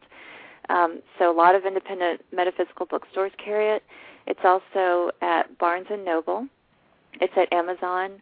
It's on both of my websites, which is theirwayhome.com and allyou'veverknown.com. We're getting it onto Smashwords, so if you like to read it on um, Kindle, you'll soon be able to download it onto Kindle either at Amazon or or at Smashwords, or if you have another type of reader, Smashwords, you can um, you can download it there onto whatever reader you have. And I just found out today that Borders is picking it up, picking them both up. So that's kind of exciting. Um, Right. Wherever you wherever you go, if you if they don't have it exactly where you want it, just tell them to order it. They can order it for you. Awesome. Well, thank you so much, Melissa. We really appreciate your. You're welcome. My pleasure. Tune back in too, because she'll be with us again October 26th. Yes, I'm looking forward to it. Yeah, so she'll be with us again. So I, when I booked her, I said, no, I want her. T- I want her twice. Once in September, once in October. Aw, that's nice. Yeah. So and hopefully we'll be able to get you here regularly too. I would love that. Well, we still have them on. Um, okay. Because I saw your private message. Um, we're actually going to do a little contest here, and seeing we've got somebody on the air with us. I just celebrated. Um, nope, they hung up. Okay, Oh. the first the first ones who call in, you know, when we take the callers. Now, anybody else listening in the chat room, no cheating by answering the questions. What two events did I just celebrate within the past week? The first person that when we've taken callers that can answer that question will receive Melissa's book for free. So with that, we'll go ahead and take the next need- caller. Michael, you need Jeopardy music. Yeah, I know. I said because when uh, your when Abigail told me about that and about the contest doing that, I said, "Oh, I've got the perfect perfect way to do the contest for the first time." Let's see. Okay, area two, area code five two zero. You're on the air. Hello. Hello, how are you? You know, I'm I'm I'm doing lovely. Thank you. How are you, Michael? Good. Unfortunately, I only started listening today, so I couldn't tell you what you celebrated in the last week. Okay, Uh-oh. five five years on the air and your birthday. That's just a shot in the dark. Close. Really? It was a But close. not close enough. Not close enough, though. Okay. Well, I, I, you know what? Like I said, I just, I just stumbled upon this. So, you know, hey, I had to try. Yeah. Well, welcome. Okay. Thank you, um, Melissa. How are you doing? Well, I'm I'm good. How are you? I'm doing. You know what? I'm okay. I'm okay. Um, I'm going to give you the um, the proverbial love life question. Okay. I, what's your I first stayed, name? Um, my first name is Catherine. On the board, I'm Gabby Griffin. Okay. All right. Okay, and I stayed in um uh, a loveless marriage longer than I had to because I have two kids and they're both disabled. And I didn't want to get out of the marriage because I thought how hard it would be to find somebody with oh gosh, God don't strike me down right now, but you know the extra baggage that I have is a little bit more than most people. Okay. Also, I hate re- I don't re- I don't really refer to my children as baggage, but it would be a little bit more difficult. But I've been in two relationships since. One of them was fantastic. It ended because he had to move away. And the other one, I nearly married him. And you know what? That little voice inside said, "Don't settle for what you're worth more." Mm. You know, he wasn't a good. It it was not a good. um It wasn't a good match. Yeah. but I am more than ready for. It, I'm I'm more than ready for somebody who is a good match. So either of you, if you can throw something in, I would love to hear something encouraging. Sure. Um, yeah, I I think so. I think uh, there's definitely somebody coming, and you know what I feel that, um, I and I think you can probably sense this too. There's like an energy of waiting, like Mhm. there's this. Um, um, you don't feel the energy of them coming. You feel this. It's like they're waiting on something, and what I feel that they're waiting on is for um gosh they're waiting for you to do something what are they waiting for you to do um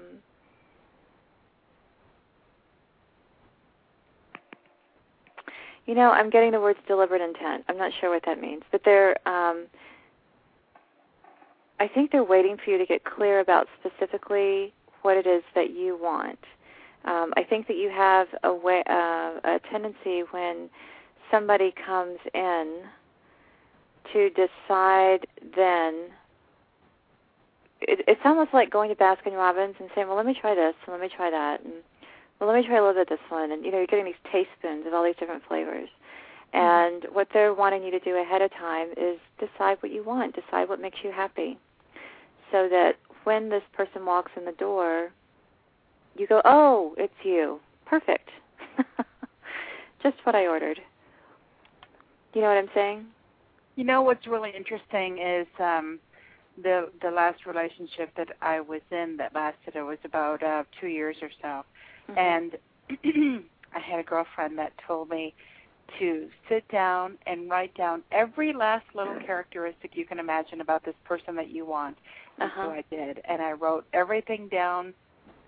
Um yeah, I wrote everything down and to my amazement the person who came into my life and it didn't take very long um was was everything that I wanted. However, the the few key things that I forgot to to write in there was mentally stable and um you know, and I realized, oh, well shoot, maybe I should have wrote that I really wasn't wanting somebody with a borderline personality disorder and bipolar. And so I'll include that one in there next time, you know. But I'm thinking, okay, should I try this again and get even more specific? Yeah, and you know, it's it it can be kind of an evolving thing. I mean, something I hear a lot of times from women is that they they they forget to say things like uh uh you know, oh, I forgot to ask for somebody who had a strong sense of spirituality or somebody who had a really wide sense of tolerance or, you know, things that they think would be the indoor plumbing of a relationship. And so you know, you have to um you do have to be specific, very specific. Um, but I think sometimes when people inadvertently, I put that in quotes, inadvertently leave things off their list, um, it's almost things that they're not sure they have the right to ask for. And I don't mean that in terms of mental stability, but I mean, you know, uh, financial well-being. Um, Mhm. Some women will get into a relationship with someone. They'll say, "Wow, he has everything on my list except he has three hundred thousand dollars of credit card debt." Uh, that's not okay. you know. Right. Um, so you've spent so much of your life taking care of other people and being the one in the room who has to be the strong one, who has to have her head on her shoulders. You Mhm. want to make sure that this time you are requesting someone who is self sufficient emotionally, financially, um, physically. Someone Spiritually. that, yeah, someone that has their own spiritual compass, their own mental compass, everything is is moving forward. So when I say, you know, let's design the ideal relationship, you want to make sure that you're also moving beyond a type of pattern that you're really ready to move beyond, you know? So um this gentleman that was that was mentally unstable or or mm-hmm. had his personality disorder turned Right. out to be yet another person that you were going to have to make decisions for and and take care of. Oh, and so yes. you see, so you want to make sure that you are moving beyond that that pattern where you feel like okay, if I have somebody, you know, if I'm going to have yet another person in my life, let's switch up that paradigm. Let's switch up that stereotype and let's entertain an entirely new dynamic because you know the things like you know blue eyes and brown hair or whatever it is you know all this stuff um that's i mean that's great and that's fine but those aren't the really important things Right. So I don't make- care about that kind of stuff. yeah make sure the important things come to the forefront of your mind and to, when you're when you're thinking about this person and and let's find someone that allows you um the respect and the freedom for you to live your own life without asking you to um be pigeonholed or to or to take care of them in any way shape or form except for in the ways that you enjoy Right. you know nurturing nurturing is entirely different from um, dependency or um, you know you're a woman therefore I expect you to you know fill in the blank. So um, anyway that's a it's a wonderful pattern that you have the opportunity now to alleviate yourself from and and spread those wings and fly uh, in an entirely new way.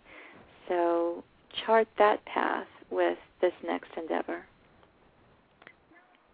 you see anything, Michael? Uh, nothing else to add on there other than when you're writing down for what you want in a relationship, Uh huh. one of the top things to always put down there is true love. True love. Because you want you want to bring in your one true love into your life.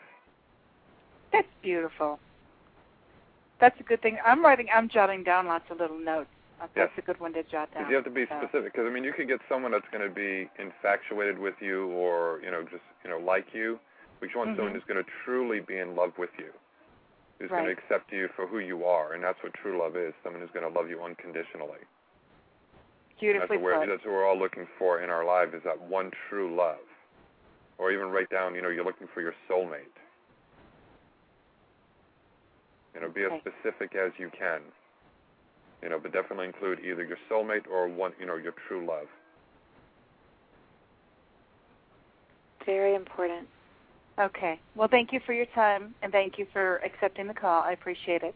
You're very welcome, and thank you for tuning Okay. in. We'll talk to you again shortly. Thank you very much. Bye bye. Bye bye. Bye. You know, that's really good advice for um, people who are still in relationships. And you know, I I was, um,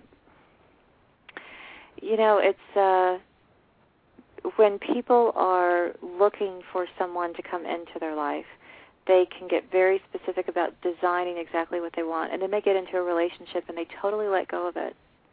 And I think once you, even when you're in a relationship, you still have to stay close to the things that you want. You still have to stay close to those dreams. And it's interesting how when you're in a relationship, whether it's chaotic or whether it's whatever, when you begin to reconnect with those desires and you're true to what it is that you want as opposed to um, catering to what the other person is doing or, or constantly trying to work out problems, then that relationship begins to take on new life. Yeah, it's amazing too what what can happen. Yeah. So no one's had the answers yet. Interesting. It's like do do do do. Somebody was get, trying to give away the answers in the chat room, and it's like, shh, don't give out the answers. That's not right. fair. you really need Jeopardy music. Yeah, I know. Area code four one zero. You're on the air. Hi, Melissa. Hi, GP. How are you? Not too good. Um, I need some insight because my cousin passed away this morning, We hours this morning. She was murdered, and um,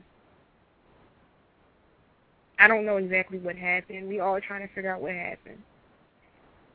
Do they have a feeling that the ex-boyfriend did it, or the or the baby father of one of her child did it? But we don't know what happened when she was in the house alone.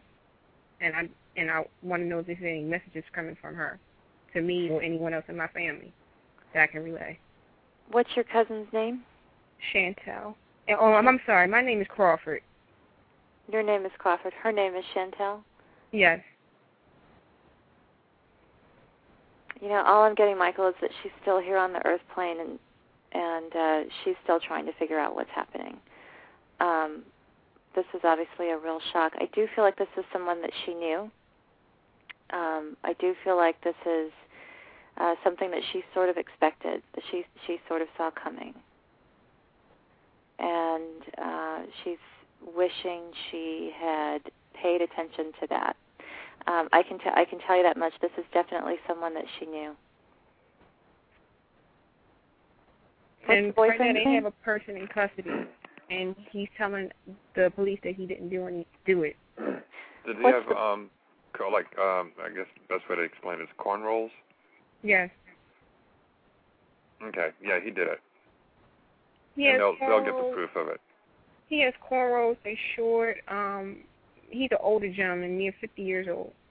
Yeah. What's I his just got a name? quick glimpse. Um, his name is Terry. Terry's the one that they have in custody. Yes. Yeah. Yeah, I think he's very guilty. Yeah. Um, and so she hasn't crossed over yet. No, she hasn't. She's still here. That's very common. People usually wait. You know, she's um she's still very stunned because this um this murder was very very sudden. Very very sudden, very tragic. So, um yeah, she's still she's still kind of figuring things out. She's still here. And it's very common for people to stay here until after their funeral. So it's not as if she's here inappropriately. You know, this is it's perfectly normal for people to stay here up until their funeral, and then they usually cross over shortly after that. Okay. Yeah, yeah, I feel that he's very guilty. Now here's my question: Did he attack her from behind? Because Mm-hmm. we, from what we're getting, or what I was told at the hospital, there was no screaming, no yelling in the house when she went in, and she was in for almost five minutes, and She she never- came, came she back. never saw it coming. She never saw it coming.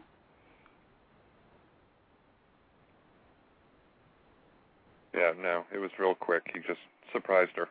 Yeah. Well, I know I'm asking a lot of questions because um, I want to know what happened, and the police are police not telling my side of the family. They more more working with the immediate family, and um, we was told it was multiple stabs, but we don't know where. I don't know where, and I'm getting a feeling that it was more she, was stabbed from behind, and it was an upward motion. Mhm. Yeah, she, you know, um I almost get the feeling that he was behind the door when she came in the door because she never she had absolutely no sense of anyone else being in the house and um it, boom, he's behind her and um I'm getting lots of stabs to the upper back area. Um, but it was uh, she never saw it coming, and as Michael said, it was very quick. It's not like she she really suffered. Yeah, and she'll be able to communicate more um, in time. She's still adjusting to everything that's going on, and, and right. like, oh, I don't believe I'm here. Exactly. Like every, everyone right now in my family is shocked because when I didn't, what made it so bad was the day before, which was Thursday, I was feeling nauseous. My whole I, like I would eat and it's, I had like a bad taste in my mouth and my stomach was flipping. And then Friday, wee hours in the morning of today, going into later on this morning, I um I didn't go. I didn't get the chance to go to bed. As soon as my stomach started calming down and I hit my head on the pillow, that's when the phone rang. It was the hospital saying she was dead. And um, my mother and a couple of people at the hospital were saying that there was a it, it was a warning that something was wrong, and you felt it coming, but you didn't know what. Because me and her was really close. it was a nine year difference. She taught me how to walk as a child. So I'm completely stunned, and I was supposed to. I didn't go to school today because of it. I didn't. I I, I I opt out to help out with my student council um participation on Sunday because of it, and like a lot of my friends are shocked that I'm not in school because usually I'm in school every day, no matter what it is. And um, I don't even know how I'm going to be able to react in school on Monday, and that's another thing I wanted to get an insight on that. Like, is it going to be a whole lot of issues? Uh, am, am I going to be able to respond correctly to class, um, or should I just stay home? No, I, I, you know, in time, there's no, there's no magic pill for grief. You know, grief is a process. He, healing grief is a process. There's, there's no way to magically get through it or get over it. You, you know, you, you take it one day at a time. And um, the, the thing that I think is really important right now is to release, release the guilt and release the idea that you should have known more than you did, um, and that you should have been able to prevent it in some way because she certainly doesn't feel that you should have, and and and truly you you weren't you could not have prevented it. So um, let let that go, and that will help your your grief a great deal. And and also, I find that the number one thing that helps people um, manage their grief or or heal their grief is to remember that your loved ones are still alive um, Chantel is still alive. She's she's no longer in that body, but she's still very definitely alive. And if you can honor that fact, then you'll find that that your grief becomes less and less more quickly than than someone who still believes in the illusion of death. It's one of the reasons that I wrote Their Way Home is because I really want people to begin to understand what happens after you die and begin to release those those fearful beliefs about death. So, um, people who have lost loved ones, particularly tragically, truly the way that you heal that and the way you can function more effectively in life more easily is to continue just continue to um, hang on to that truth that she is still alive okay and Mhm. she is she is fine Mm. And he's he's he's not going to get away with this. You don't need to worry about that. Oh, I mean, I know that, but now it's like everyone knows because they they called him I think around five o'clock this afternoon and um well this evening and um now there's a huge worry of where he's going to be located because I have a cousin that's in prison right now and he I don't know if he found out uh, that his sister's gone yet. So right now everyone is worried he might do something rash behind bars. Mm. So right now we're like horribly terrified that he doesn't do anything stupid. Yeah. What's his name? Um, Christopher. Well, I can definitely see him acting out, but um um I you know, I wouldn't be I wouldn't be concerned about that. I, um I just I wouldn't be concerned about that. Okay. Cause um, Yeah. Just take it one day at a time. Don't worry too much about the future. Don't plan it out too far ahead right now. Just just take it one day at a time and you'll be able to feel her presence more strongly as Michael said as time goes by because right now she's still she's still just very shocked that she is where she is, and and you know people who die, who leave their bodies very quickly, very suddenly, very unexpectedly. That's very normal, and um, their strength, you know, strength of spirit begins to come back um, pretty quickly. Tomorrow will be, um, she'll be even stronger, and the day after that she'll be even stronger, and just begin to pay attention to. She's going to spend a lot of time around you, a lot of time around your family, and just begin to take notice of the the different signs, um, the different ways that she makes her presence known, because she's going to have a very sincere effort uh, for wanting y'all to know that she's there. She wants to bring comfort to your experience. Okay. Um, GP, I mean, yeah. Do you see, see any? You have anything else to say? Uh, just hang in there, dear. It's going to be okay. Yeah. You know, and she'll come through in in time to um, give you more messages. Right now, she's just like, you know, just relax and don't worry about anything. Just be there for the family. Yeah. And don't worry about what the police aren't telling you. The family will let you know what you need to know. Okay. All right. Thank you. You're welcome, You're dear. welcome. We'll talk to you shortly. Bye bye. Bye. Bye. Yeah, it's always a hard thing when someone someone gets Yeah. murdered. That is hard. There's so many emotions come up, so many. It's very hard. But I, you know, it's interesting to look at. I've interacted with so many ghosts, uh, meeting you know earthbound spirits, and and I think Chantel's doing really well. You know, I don't think she'll have any difficulty crossing over, and um, it's just it's interesting to see how people adjust when they leave their bodies. Some people do it more easily than others, and she definitely has a lot of grace about about mm. the way she's handling this, and I think she'll transition very easily. Yeah, because I'm getting almost like she seemed like she's like, no, I'm not ready yet. I've got to do some things first. Exactly, Exactly. She wants to check on some people, and she's like, nope, not yet. And I'm like, Right. all right, well, you know, we're here. Right. You know, we're waiting. You know, just let us know. You know, we'll help you. That's right. That's right. Yeah. Go ahead and take another caller here. Okay. Area code eight three one. You're on the air. Hi, this is Christina. Hi, Christina. Thank you for taking my call. You're welcome. Thank you for calling. Um, I was wondering um, if you think I will be able to um, locate a person who um, saved my life when I was a little girl.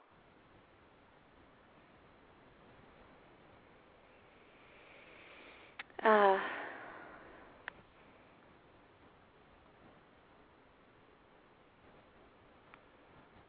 yeah, I think so. Yes. I um, stumbled upon the site. It, it, it happened at a camp, and I'm shocked that the camp is still around. and I'm hoping it's the same owner. At least they can help me track him down because I had an amazing near-death experience at the age of 12. Was this a drowning or an, um, a near drowning? Yes, yes. Yeah, I think so. I think you'll be able to find this person. Um, Do- you're going to need some help to do it, though.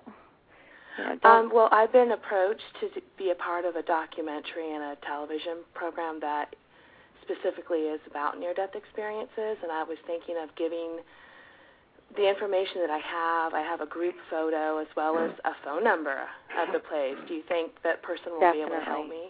Definitely, definitely, definitely. Yes, do that. Definitely. Yeah, because I'm seeing a lot of resources coming into play to to locate this person. So, I have questions. I, I know there were two people that worked on me, uh huh. And um, I have no idea how long I was at the bottom of the pool before anyone found me. And I know that the owner was one of the people who was working on me because I remember when I was back in my body, I could hear the words "We're losing her," Oh. and that was after I'd already been through an incredible experience and. I was shocked. You know, I, I knew there were two people, so I just, you know, I never, they never took me to the hospital. Um, I don't know what happened, and I just Good grief. have a lot of questions. It's a Christian camp too, a Christian Bible camp Oh, Good back in the grief. 70s. So I'm just in shock that I just found the site, and I've been thinking about putting this all together, and it's just something I've had an experience that happened over 30 years ago, and I just want to find out. So thank you. Yes, you're welcome. Uh, one of these people is a male. Yes. Yeah, I feel like you're going to find him most easily. Well, um, this all work out with the whole TV documentary thing with because he's tied into it. Yeah, I I think so. Um, I I would just I would just caution you to to decide ahead of time how much you uh, are comfortable sharing about your experience. And um, know, there's sort of a there's sort of a weird thing that happens when you begin to put your story out there in a real public way, and um, some people react to it positive ways, some people react to it negative ways, and some people try to exploit it. And so I think this is a, a deeply spiritual experience for you. I feel that it's very sacred to you. And so you want to um, just be aware that when you submit to a documentary or a media type vehicle that you know they have a different perspective on it and that's okay you know it's you know as long as you're aware of what everybody's intentions are so Yeah. just be just be clear about that as you're walking into it so that you're not um so you know just so you're in clear about what everybody's intentions are Yeah, we're in the beginning talks, and I know that somewhere down the line, for my own protection, I want, you know, I'll have an attorney because I don't Yeah. want to sign away my rights to share my own experience or, like you said, to be exploited. I just, I feel the intent is good, mm-hmm. I do um, too. but um, and it could be something really special. I just want to get it out there, and you know what I've learned is um, psychics, mediums, clairvoyants, you name it. Um, we're all people. And I learned not to put anyone on a pedestal, but at the same time, it's either people are going to love you or they're going to hate you. Yes. Um, you know, and you know, and my thing is, you're in your place, and you know, I'm going to put it out there, and um, what you take from it is completely up to the person. And I just believe everyone has the right to be in their own space, and it's just been like a six and a half year, kind of like a desert period, growing spiritual development period for me. It's kind of like all mixed up into one. So um, I'm just going to trust that spirit will lead me and guide me and also use my head at the same Yeah. time. and Yeah. Pay attention. that's the Yes. perfect way to look at it that's Yeah, and you absolutely have to perfect watch for Well, all the little signs too. that's right Yeah, that's Spirit something I've been you know. doing. And Thank be careful you. what And you ask for too. I'm, I've oh, been I seeing- know. I was know. seeing signs where spirit wanted me to go, and I was like, okay, I'm confused here. Give me a clear enough sign. And they literally almost smacked me across the face. It's like, here, is that a good enough sign for you? I'm like, uh oh. yeah. I was like, okay, I Yes. gotta be careful what I ask for here. Yeah, because it's amazing the power of thought, and Yeah. I always try to make sure that I make sure the intent is like for my highest good or for anyone else that it's going to come uh, come in contact with me. But if it's not um, something that's for my best interest, then whatever spirit feels that would bring me as much joy, I just trust, you know, to bring in maybe something I haven't even thought of.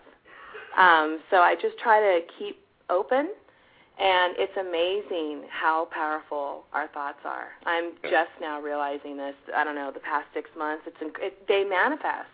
It really, it really, you know, if you, you know, I try to put thought, positive thoughts in daily and meditation, and um, even if it's five minutes or ten minutes, um, just to get clear and ready for the day. So yeah it helps to balance me. Yes, Right. thank you so much. I love listening to you and um, the people that you're speaking with, and the compassion in you. You can hear it over the airwaves. So I just want to thank you. And like the one viewer uh, listener said, you have a very um, great radio voice. you Oh, put thank people you. right at ease, and before you know it, you're opening up. So thank you so much. And can I hit mute just to listen in to the remaining of the show? You sure can. Yeah, our Thank you chat guys room. so uh, everyone has to do is the chat room. You have to hit refresh now because after two hours and two, uh, 18 minutes, my chat room closes. So you just hit refresh on your browser and it'll reopen again. Thank you. You're welcome, but I'll go ahead and mute you. Thank you. Yeah, for some reason, after two hours, and 18 minutes, my chat room closes, so I have to hit refresh and then everyone can get back in again. That's So kind of some funny. people actually do a, ta- a countdown. It's like, okay, it's been two hours and 17 minutes. Up, up to 18. You know, it's like, oh wait a minute, maybe it's not going to close, and we've made it like the 221, and all of a sudden they're away, and they're like, oh man, there it goes. Like, yeah, it's, it's an ongoing thing. That's really pretty funny. Hello, area code 804. You're on the air. Hi, Micah. Hello, Melissa. Hi, how are you? Good, thank you. How are you? Good. Um, I'm a good friend of GP's as well as being a medium myself. And I want to win that book. You want to win that book, so you know the answers. I do. Your 100th show and your anniversary of not smoking. Oh, wrong. Oh, dang. Close, but wrong. You suck. and I was But I- telling everyone, shh, don't give away all the answers in the chat Okay. room. Uh, nobody did. I, I just popped in. I've been working all night, but I know, you were so want- close. I know. Well, I wanted to um, welcome Melissa to BTR and um, thank her for being on here. You are a wonderful medium. Oh, thank you. Thank you very much. And uh, obviously, we know that um, being mediums ourselves, we can usually talk to our own relatives, but it's not as clear as when you can get it from someone else. I know. It's always nice, isn't it? My dad passed over 2008 in March. Um, his name was Carl, and I wanted to know if maybe you could try and connect for me. Yeah. Um, he smoked cigarettes? Long time ago, but yes. Yeah, I'm getting uh, uh, smoking cigarettes. And um, Carl, um,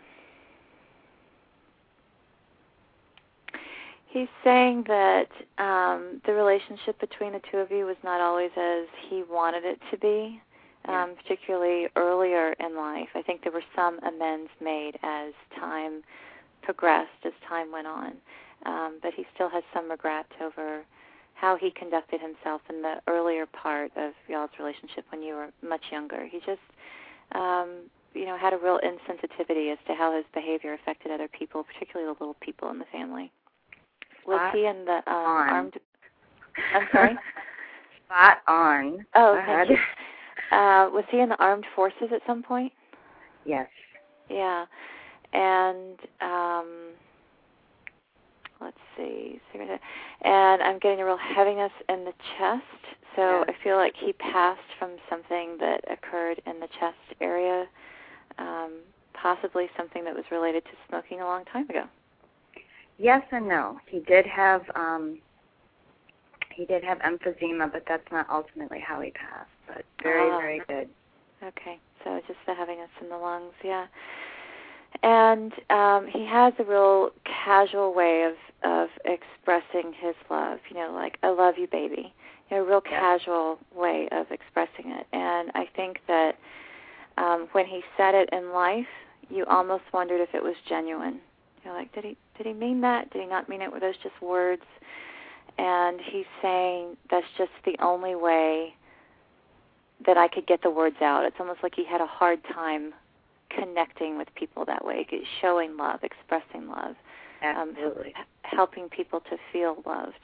And he's saying, you know, even he regrets that his personal limitations, the way he was raised, had an effect on on whether or not you felt loved.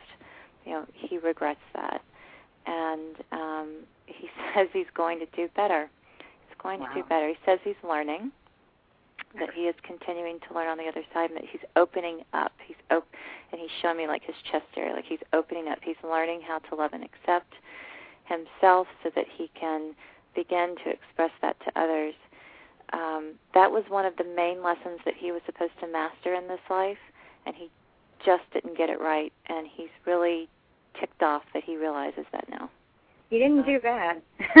Yeah. Near the end of his life, he really did make a lot of amends. Uh, I'll tell you, he was an alcoholic, Yeah. and he uh, gave it up when I was about four, and it changed. So I do. You've hit everything spot on. Okay, good. Anything welcome. that he wants to say about what I'm doing in my life, that's the big thing. Because I feel him wanting to connect and say things to me, but I'm not picking it up. Well, I think that's more his form of communication. I think he's present and he's around you, um, but he's not really clear in his communication. It's almost like he wants to say things, he wants to comment, but he feels like it's not his place. Like he doesn't have a place to say it. It would almost be, you know, like what what uh, what's the right word? What ground do I have to stand on? You know, what am who am I to tell her what to do or how to do it? Is is really the way he feels about it. Um, I think because there is so much regret there. Um, he's just he's so Im- impressed with you that you um, have your life pulled together the way you do. Um, so uh, it's not. I mean, I think you feel his presence and you feel his desire to communicate with you, but I think what you also feel is that hesitancy. Yes. And he had it in life too. and he's and he's not speaking out loud. I mean, sometimes I see um, spirits, uh, loved ones from the other side that come over and they spend a lot of time just talking, talking, talking, talking, talking. Yes, I get those too. They're so you know, chatty. Yes. They, you know, they follow their loved ones around, and you know, they're just no, no, no, no, no, no. Like you know, Geraldine from earlier in the evening. Just you know, I've got an opinion on whether you should use mustard or mayonnaise, and he's really the opposite. You know, Yes, he's he is. not saying anything. He's there, and you can almost feel him go, oh, you know, like, oh, I, I really want to make a comment, but then he just doesn't. So Yes. it's not that you're not picking up on what he's saying. It's more that you're just you're picking. You know, it's like, oh, spit it out, would you? You know, Yes, pick, that's exactly it. Oh my gosh. yeah. And that's him. It's not that you're not receiving the information. It's he's not giving it. Okay, great. That makes a lot of sense. And um, there's been some things going on. Uh, my son just joined the ROTC in his school, and he chose Navy in honor of my father. And um, sorry, I get choked up because uh, I know my dad would be really proud. And I, uh, I always call him and say, "Dad, do you see what he's doing for you?" So I just wanted to make sure he notices. Oh yeah, he does. And and it, interestingly, it's like he can't find anything to say about it. you know, I mean, you just it's a good thing that you're intuitive. Otherwise, you would have no idea what this man is feeling because he's he's he's not going to communicate it. You are so right. He was not a big talker. Never, Yeah. ever, ever. So He's that picked way him in up perfectly. Yeah. Well, thank you so much. I know GP's got a ton of callers, but you are amazing, and I I hope you come back again. Thank you. Yes, I'm looking forward to it. Yes, I'm going to have her back here. October 26th. Beautiful. Peace and blessings to both of you. You too, dear. We'll talk to you soon. All right. Bye bye. Bye bye. Oh, she was so close, and I figured, oh, Laura's got it. She's going to know the answer. But it's like, but the wrong answer out of that was that uh, she said that I quit smoking. That wasn't the answer I was looking for. Oh, right, right, right. Yeah. Yeah. Hello, caller. You're on the air. Hello? Hello, you're on the air. Yeah, my name is Charles. My son passed in 201. I was wondering if you had any messages for me. What's his first name? Ted, T E D or T A D? T-E-D. T E D. Uh, was this an alcohol related passing? No, he was murdered. I was, really feeling alcohol. I must be picking up on somebody else. Um,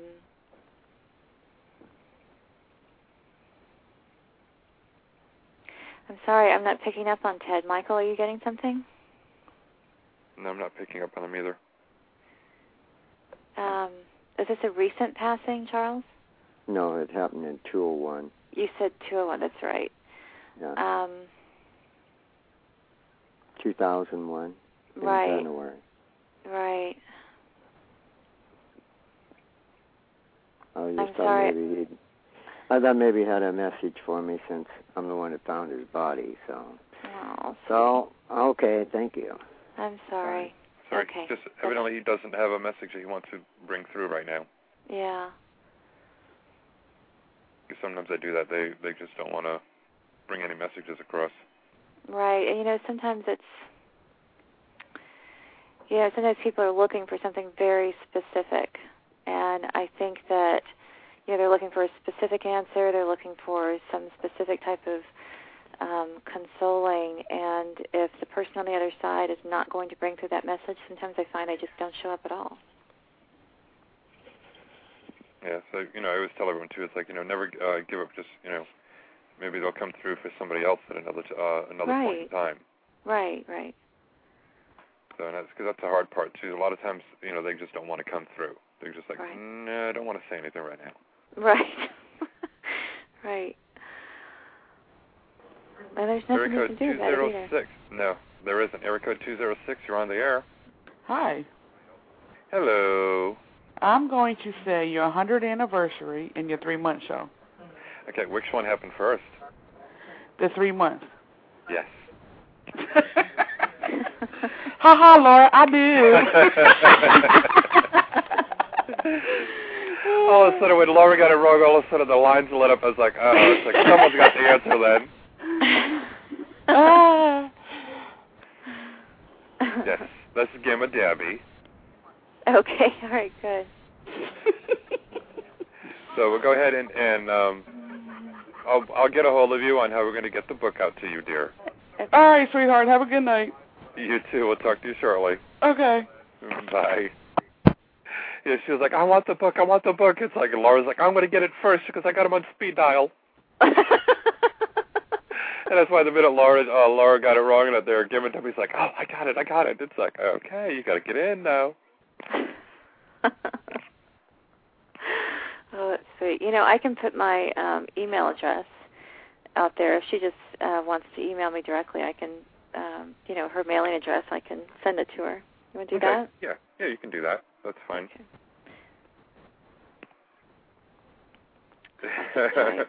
She's like chat room. She goes, see, I pay attention. it was true though. One of the things that I did quit was quit smoking, but I was looking for my blog talk radio things that I celebrated. Yeah, I had my three month anniversary on a Friday, and the following Monday I celebrated my 100th show.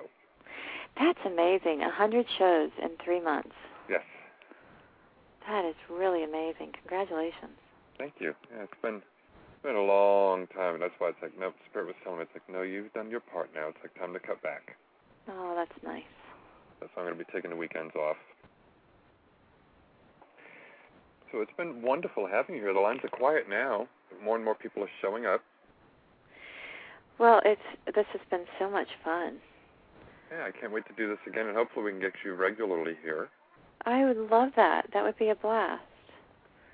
So what I've got to do is see if if there's anybody on the other side that wants to try to come through for me. Okay. See if you can pick up if anyone wants to come through because I'm I'm the same Oh. way like like Laura says, like you know, hard to try to get anyone that she can pick up on. One Oh, family members. through yeah, through me for you. Yes. You know, I I um thank you, Laura. That's very sweet. Um you know, I I just for some reason I've not yet been used that way. Maybe that will change. Where somebody on the other side says, "Hey, I've really got this this message." I I wish they would. It would it would be so much easier that way, but um typically I have to have somebody give me a name or or say, "Here, go find this person," and then I can go find them. Okay. Can you find Teresa? Teresa. I'm hearing big, big laughter. Is that Teresa? Does she have really big laughter? Oh yeah. Yeah, I'm hearing really big laughter. Lots of um lots of fun times. Um the two of y'all referred you know, considered each other um big buddies. Um did she have a did she have a drinking problem or something to do with alcohol? Mm, not that I know of. not that you know of. i feel like a almost like she had a difficult time with um you know some some people can drink a little or take a little and um do just a little in sort of a disciplined way and i, I just feel like she had kind of a difficult time with um metering or managing that sort of thing so um maybe it was something else other than alcohol um but yeah, I'm I'm hearing big laughter, uh, robust robust laugh, and um, What else, Teresa? She says, um, "Tell him I miss him," which is interesting because I've never heard some somebody from the other side say that she um, that they would miss anybody. Um, she's been gone for a while, Yes. so maybe that's what she's referring to. Um, oh, okay. She misses the times that that you used to share. She misses the earth plane things. Okay. Were y'all smoking buddies? Did she No. smoke? No. Um, no, not really. Well, I'm picking it. Was was was the social aspect taking place like in a bar or someplace where there was drinking and smoking, or in an environment where there was drinking and smoking? She used to work at a bar. I don't know why I'm smelling cigarette smoke so strongly. Um, maybe that's why. Um, I'm not getting much more from her. Maybe she's with somebody else that um that has also crossed over that was smokers. Maybe. Um, but I'm just picking up on this drinking and smoking and like really good times and um partying but not to the point of drunkenness or, you know, really debauchery or anything, but just really having a good time. Um and I I just see such a close relationship between the two of you where you know the two of you could share your your um struggles, your problems and um she really appreciated your insights and she's hoping that she helped you as well. She feels that she did. Yeah, Teresa's my uh, she's my mom. Oh, she's your mom. Gosh, it comes across as so much more of a buddy type relationship. Oh yeah, yeah. We were That's- really unlike you know typical mom and son, but we were just like best buddies too. It totally comes across as buddies. Yeah, she's not representing herself as your mother at all.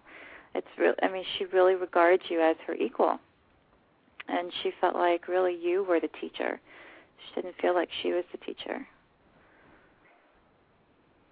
Hmm. Yeah, 'cause I always wonder if she's ever got coming across because I've I've tried and you know I've been able to visit the other side with other relatives, but I can't with her. Oh, that's interesting. Which I was like, I was like, okay, why can't I? You know, sometimes I'll have dreams, but not nothing that I really remember. Yeah. Um, you know, I would just I would um try to connect with her in the more casual moments. Um, you know, just in the more casual parts of your day. Just you know, mom, I'm thinking about you. I miss you. I would really love to um I would really love to feel your presence. I'd really like to have a, I'd really love to have some um confirmation of your presence. You know, ask for those specific things. You know, all the things you tell your clients. um, she totally represents this as an e- like an equal. You know, where y'all were just these big. That's really interesting. I've not uh, I've not seen that before in a in a mother son relationship. Yeah, but she just she really looked up to you and admired you just for your strength, your strength for um, um, uh, determination to be who you are, and for not giving up on that. Yeah, um, yeah, because I was there when she um, when she passed and when she made the decision that she didn't want to live anymore. Yeah. Because I told her, I said, you know, I made peace with that, and you know, I told her, I said, I'll be fine. Because she was like, you know, I just don't want to live this way any, anymore, and, and I said, okay, I, you know, made peace. I told her, I said, what do you want me to do? And she told me, and I was there with her when she took her last breath. Mm, yeah. She's very happy to be free. and And it wasn't wasn't easy for her here. Yeah.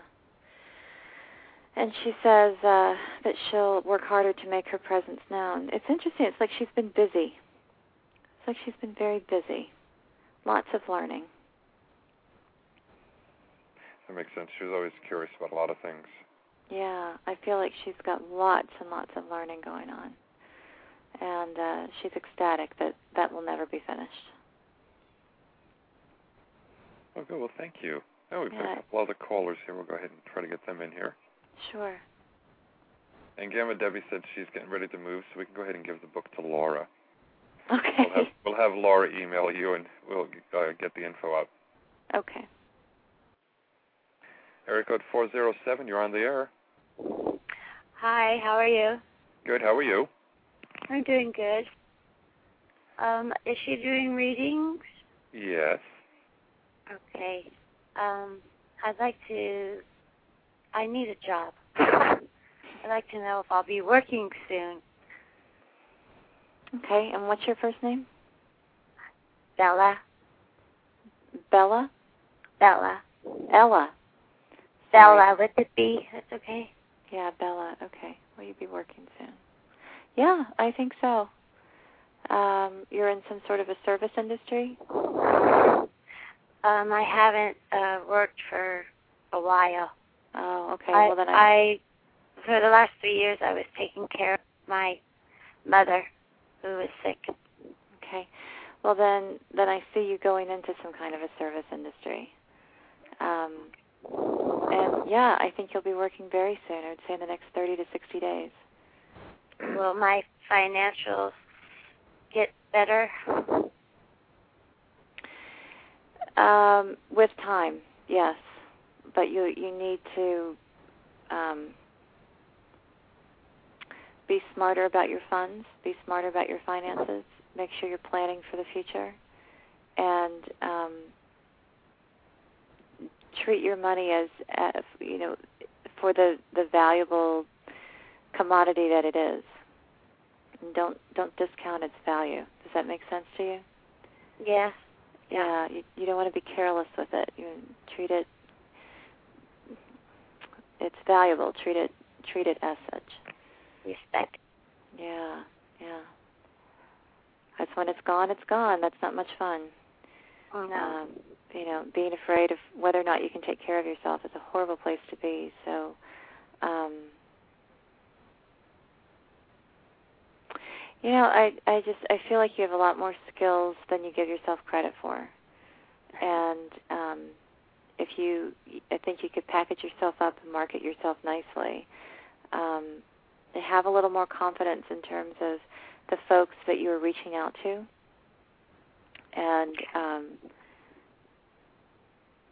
um, you know, sometimes in a job search when you're looking for something, um, and you get a lot of rejection or there's just a lot of non non response, it's very easy to think, well, why try? You know? And you want to be very careful about apathetic attitudes because that's a real that's a real killer and that'll really get in the way of, of things that you want. So um, just make sure that you're continuing to to get your contact information out there, your resume out there as much as you need to, and remember that finding a job is is a process, and um, it's it's sort of like dating. You know, sometimes you have to kiss a lot of frogs. So just just stay out there until you get what you want. Um, I've been thinking about. I've been wanting to start a business of my own. Um, that I maybe I have I have what I you know I have in mind what I want to do, but I don't have the money, of course. Yeah. Yeah. Um, I would say not right now. I'd say let's let's get some financial stability in your life, and let's get yeah let's get some so you can take your mind off your worries, and let's get some stability in your life, and then after that let's begin to do some planning for what you'd like to do for a business. But I think once you get into starting your own business, and you can look at that, you know maybe around June of next year then um, bring in the help that you need to figure out the parts of the business that you don't know. Don't just jump into the water before learning how to swim. Make sure you get some good counsel on that, okay? Right. Where what er, what area do you see me working in? I don't know. I just, you know, I got service industry was the first thing that popped into my mind. I mean, that was just the first thing they said. So, Okay. um, yeah. Okay. Thank you very much. You're very You're welcome. Bye bye. Bye bye. Oh, we've got time for one more caller, and then we'll call it an evening. Okay. Because I'm sure you you got to go check on your son, see how he's doing. Probably probably still sleeping. Yeah, he's sleeping beautifully. Yeah. Area code six two three. You're on the air. Hi. Hello. Hi, good evening. My name's Karen. I'm a first time listener. Uh, welcome, Karen. um I actually my questions are almost the same as the other caller. It's about uh uh job uh related. Um it's a possibility that we're going to go on strike and I may lose my job, but I've also been trying to uh think about doing other things. I have some ideas and I've really always wanted to have my own business or working for myself, and I'm just wondering what you see in that area for me. Can you tell me what industry you're in right now? Uh, I work in a grocery store. you work in a grocery store, and you're gr- and they're going on strike. Uh, it's a possibility. Yeah, they're voting on it. Wow, Um, is it a chain? yeah. It's a chain. Okay, so it's a national thing. Gosh, I hope it's not where I shop. Okay. where will I get my bread and cheese? Um, you know, I I don't know if you guys are going to go on strike or not, but I do think you're going to make a job change because I think you're just so incredibly bored where you are. Yeah. and I think that um in your heart of hearts, you know, even if you didn't go on strike, it, it's sort of you know the whole strike thing is just irrelevant. It's about you following your dream and and living your life the way you want to live it. So I think that you have a really good shot of of making it um, as you start your own business. But here's what I would here's what I would say. Here's what I would caution you against. Make sure you plan for the long term, because I think your tendency is to think things that will work out a lot sooner than than oftentimes they actually do. So when it comes to making project, and they're saying work out much better than they actually do. So when it comes to making projections, um, just make sure you're really looking at every possible scenario that you're really planning for the long range, planning for the long term. Okay. Yeah. Um, but definitely start putting that business plan together. Start, um, you know, I think you spend a lot of time just thinking about your your business and and and how you would like for it to look and feel and go and so on and so forth. Start putting the plan together. Start putting the pieces together. Start figuring out exactly what resources you would use. Put the budget together. Start start doing something on it every day. You know what kind of business? I know what I wanted to do, but the money fell through for that. So Um, I don't. I, I don't. I just I can totally see you in your own business. Um, nothing in food. Um, I think you've had enough of that. Um, but I I do think you're quite good at uh, service, customer service. So um, perhaps some other type of um, of uh, franchise type business where you're you're greeting customers day in and day out. I think you do that extremely well. you know, a friend of mine wanted me to become a personal trainer and uh, go in business with him. I was like, I don't know. no, yeah, I don't see that. I, I see you in more of a sort of an established storefront type of business. Hmm. All right. Yeah, but you know, start start putting something together on that every day, even if it's just looking at different types of of business opportunities, because I think uh, I think you would do quite well with that. Okay. Yeah, All right. Well, thank you very much. you're welcome. You're very welcome. Have yourself a wonderful evening. You too. Thank you. Mm-hmm. Bye bye. Bye bye. I see you're going to be also be on After Dark Radio Show on October 9th. Yes. Any other shows that you're going to be on? Oh yes. Let me pull up October. Let's see. Okay. I'm on uh, Waking with. Well, I'm on the WB Ward show uh, on September 29th. I'm on the EVP Lounge tomorrow night. Waking with Spirit on the second. See. Yeah, After Dark on the 9th. The Fearless Ghost Hunter show on the 11th. Sci-Fi Radio on the 14th. Um, you on the 26th. and looks like Christine Flieger on the 28th. You're going to be real busy in October. I am, and you know, I've been doing my shows every Friday at 9 a.m. and um, and that's been going well. I think we're going to start adding some evening shows to it, so that'll be fun. You know, I always wonder if I, because I'm somebody that, um, um, oh, that's Laura. Laura's. Yeah, you're to be on Laura's show. That's hysterical. Uh-huh. that's great.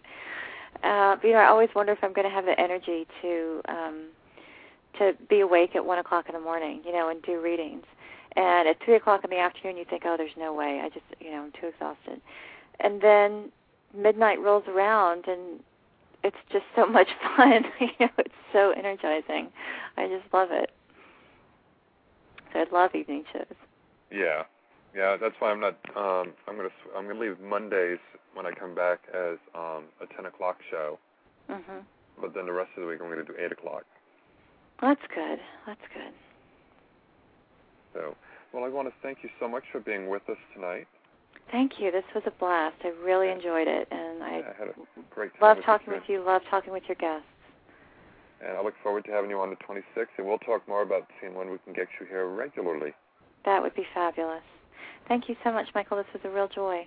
Well, thank you very much, and uh, I'll tune in on a couple of other shows and talk to you more. Okay, sounds great. Thank you. okay, you. Yeah, good night, and take care of your son. Give him big hugs. Thank you so much. You're welcome. All right, bye bye. Bye bye. So yes, I'm still here. We got about two minutes left. So I want to thank everyone for tuning in. So yeah, and Laura's surprised that she's going to be on her own show. Yes, her assistant is wonderful to talk to. So but yeah, we're gonna um.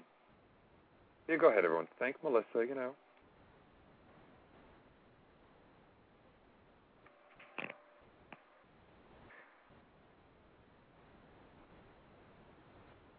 Oh, well, I'm so glad that the money for president got here towards the end of the show. Then I can go ahead and kick him out. but that's okay. It's been a nice, wonderful evening. Thank you, everyone, for tuning in. Don't forget, tomorrow night and Sunday will be me. And then I'm off on vacation. So, um, but on October 1st, I'm going to be on your mental health. And then when I come back from vacation on the 5th, I'm going to have Cold Case Psychic on. And mark the calendars because October 12th, I'm going to have Lorraine Warren with me. She's only going to be with me, though, for a half hour. So the rest of the show is just going to be me. And then, of course, on the 26th, we're going to have Melissa back with us again. Yes, I always send out prayers for people when I kick them out of the chat rooms. So I know I just kick them out and say, go on, but um, you know, always send out prayers for them. So I got to do a quick shout out, but while I still have the time here, yeah, I got about a minute left. Thank you for visiting After Dark Radio at Peace, Bella Rose, G. Hunter Gamma, Debbie, Laura Evans, Melissa. A pleasure having you. Pleasure having you on the show. Hello, Solana, Terry and M, Moon Lady, Meow, Meowie Smiling, and everybody else who was here earlier and who's listening in on the archives and who's listening in. Don't forget you can find me on MySpace, Facebook, and Twitter as Gay Psychic. Add me as a friend, mark me as a favorite. You can also see me on propsychicchat.com, as well as um, my own website, gaypsychiconline.com. I'm also available to be a guest on your own show as well. Contact me on my website. So until tomorrow night, everyone, have fun, play safe, and do not name it after me. Love and light, and God bless.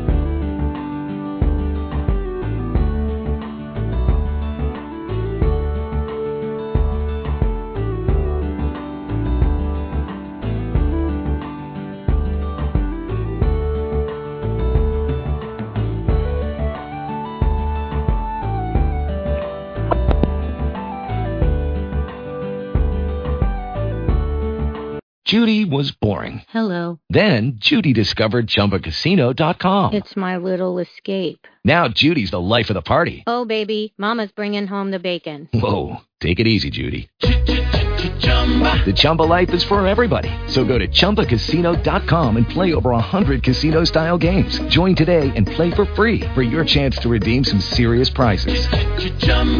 ChumbaCasino.com. No purchase necessary. Void where prohibited by law. 18 plus terms and conditions apply. See website for details.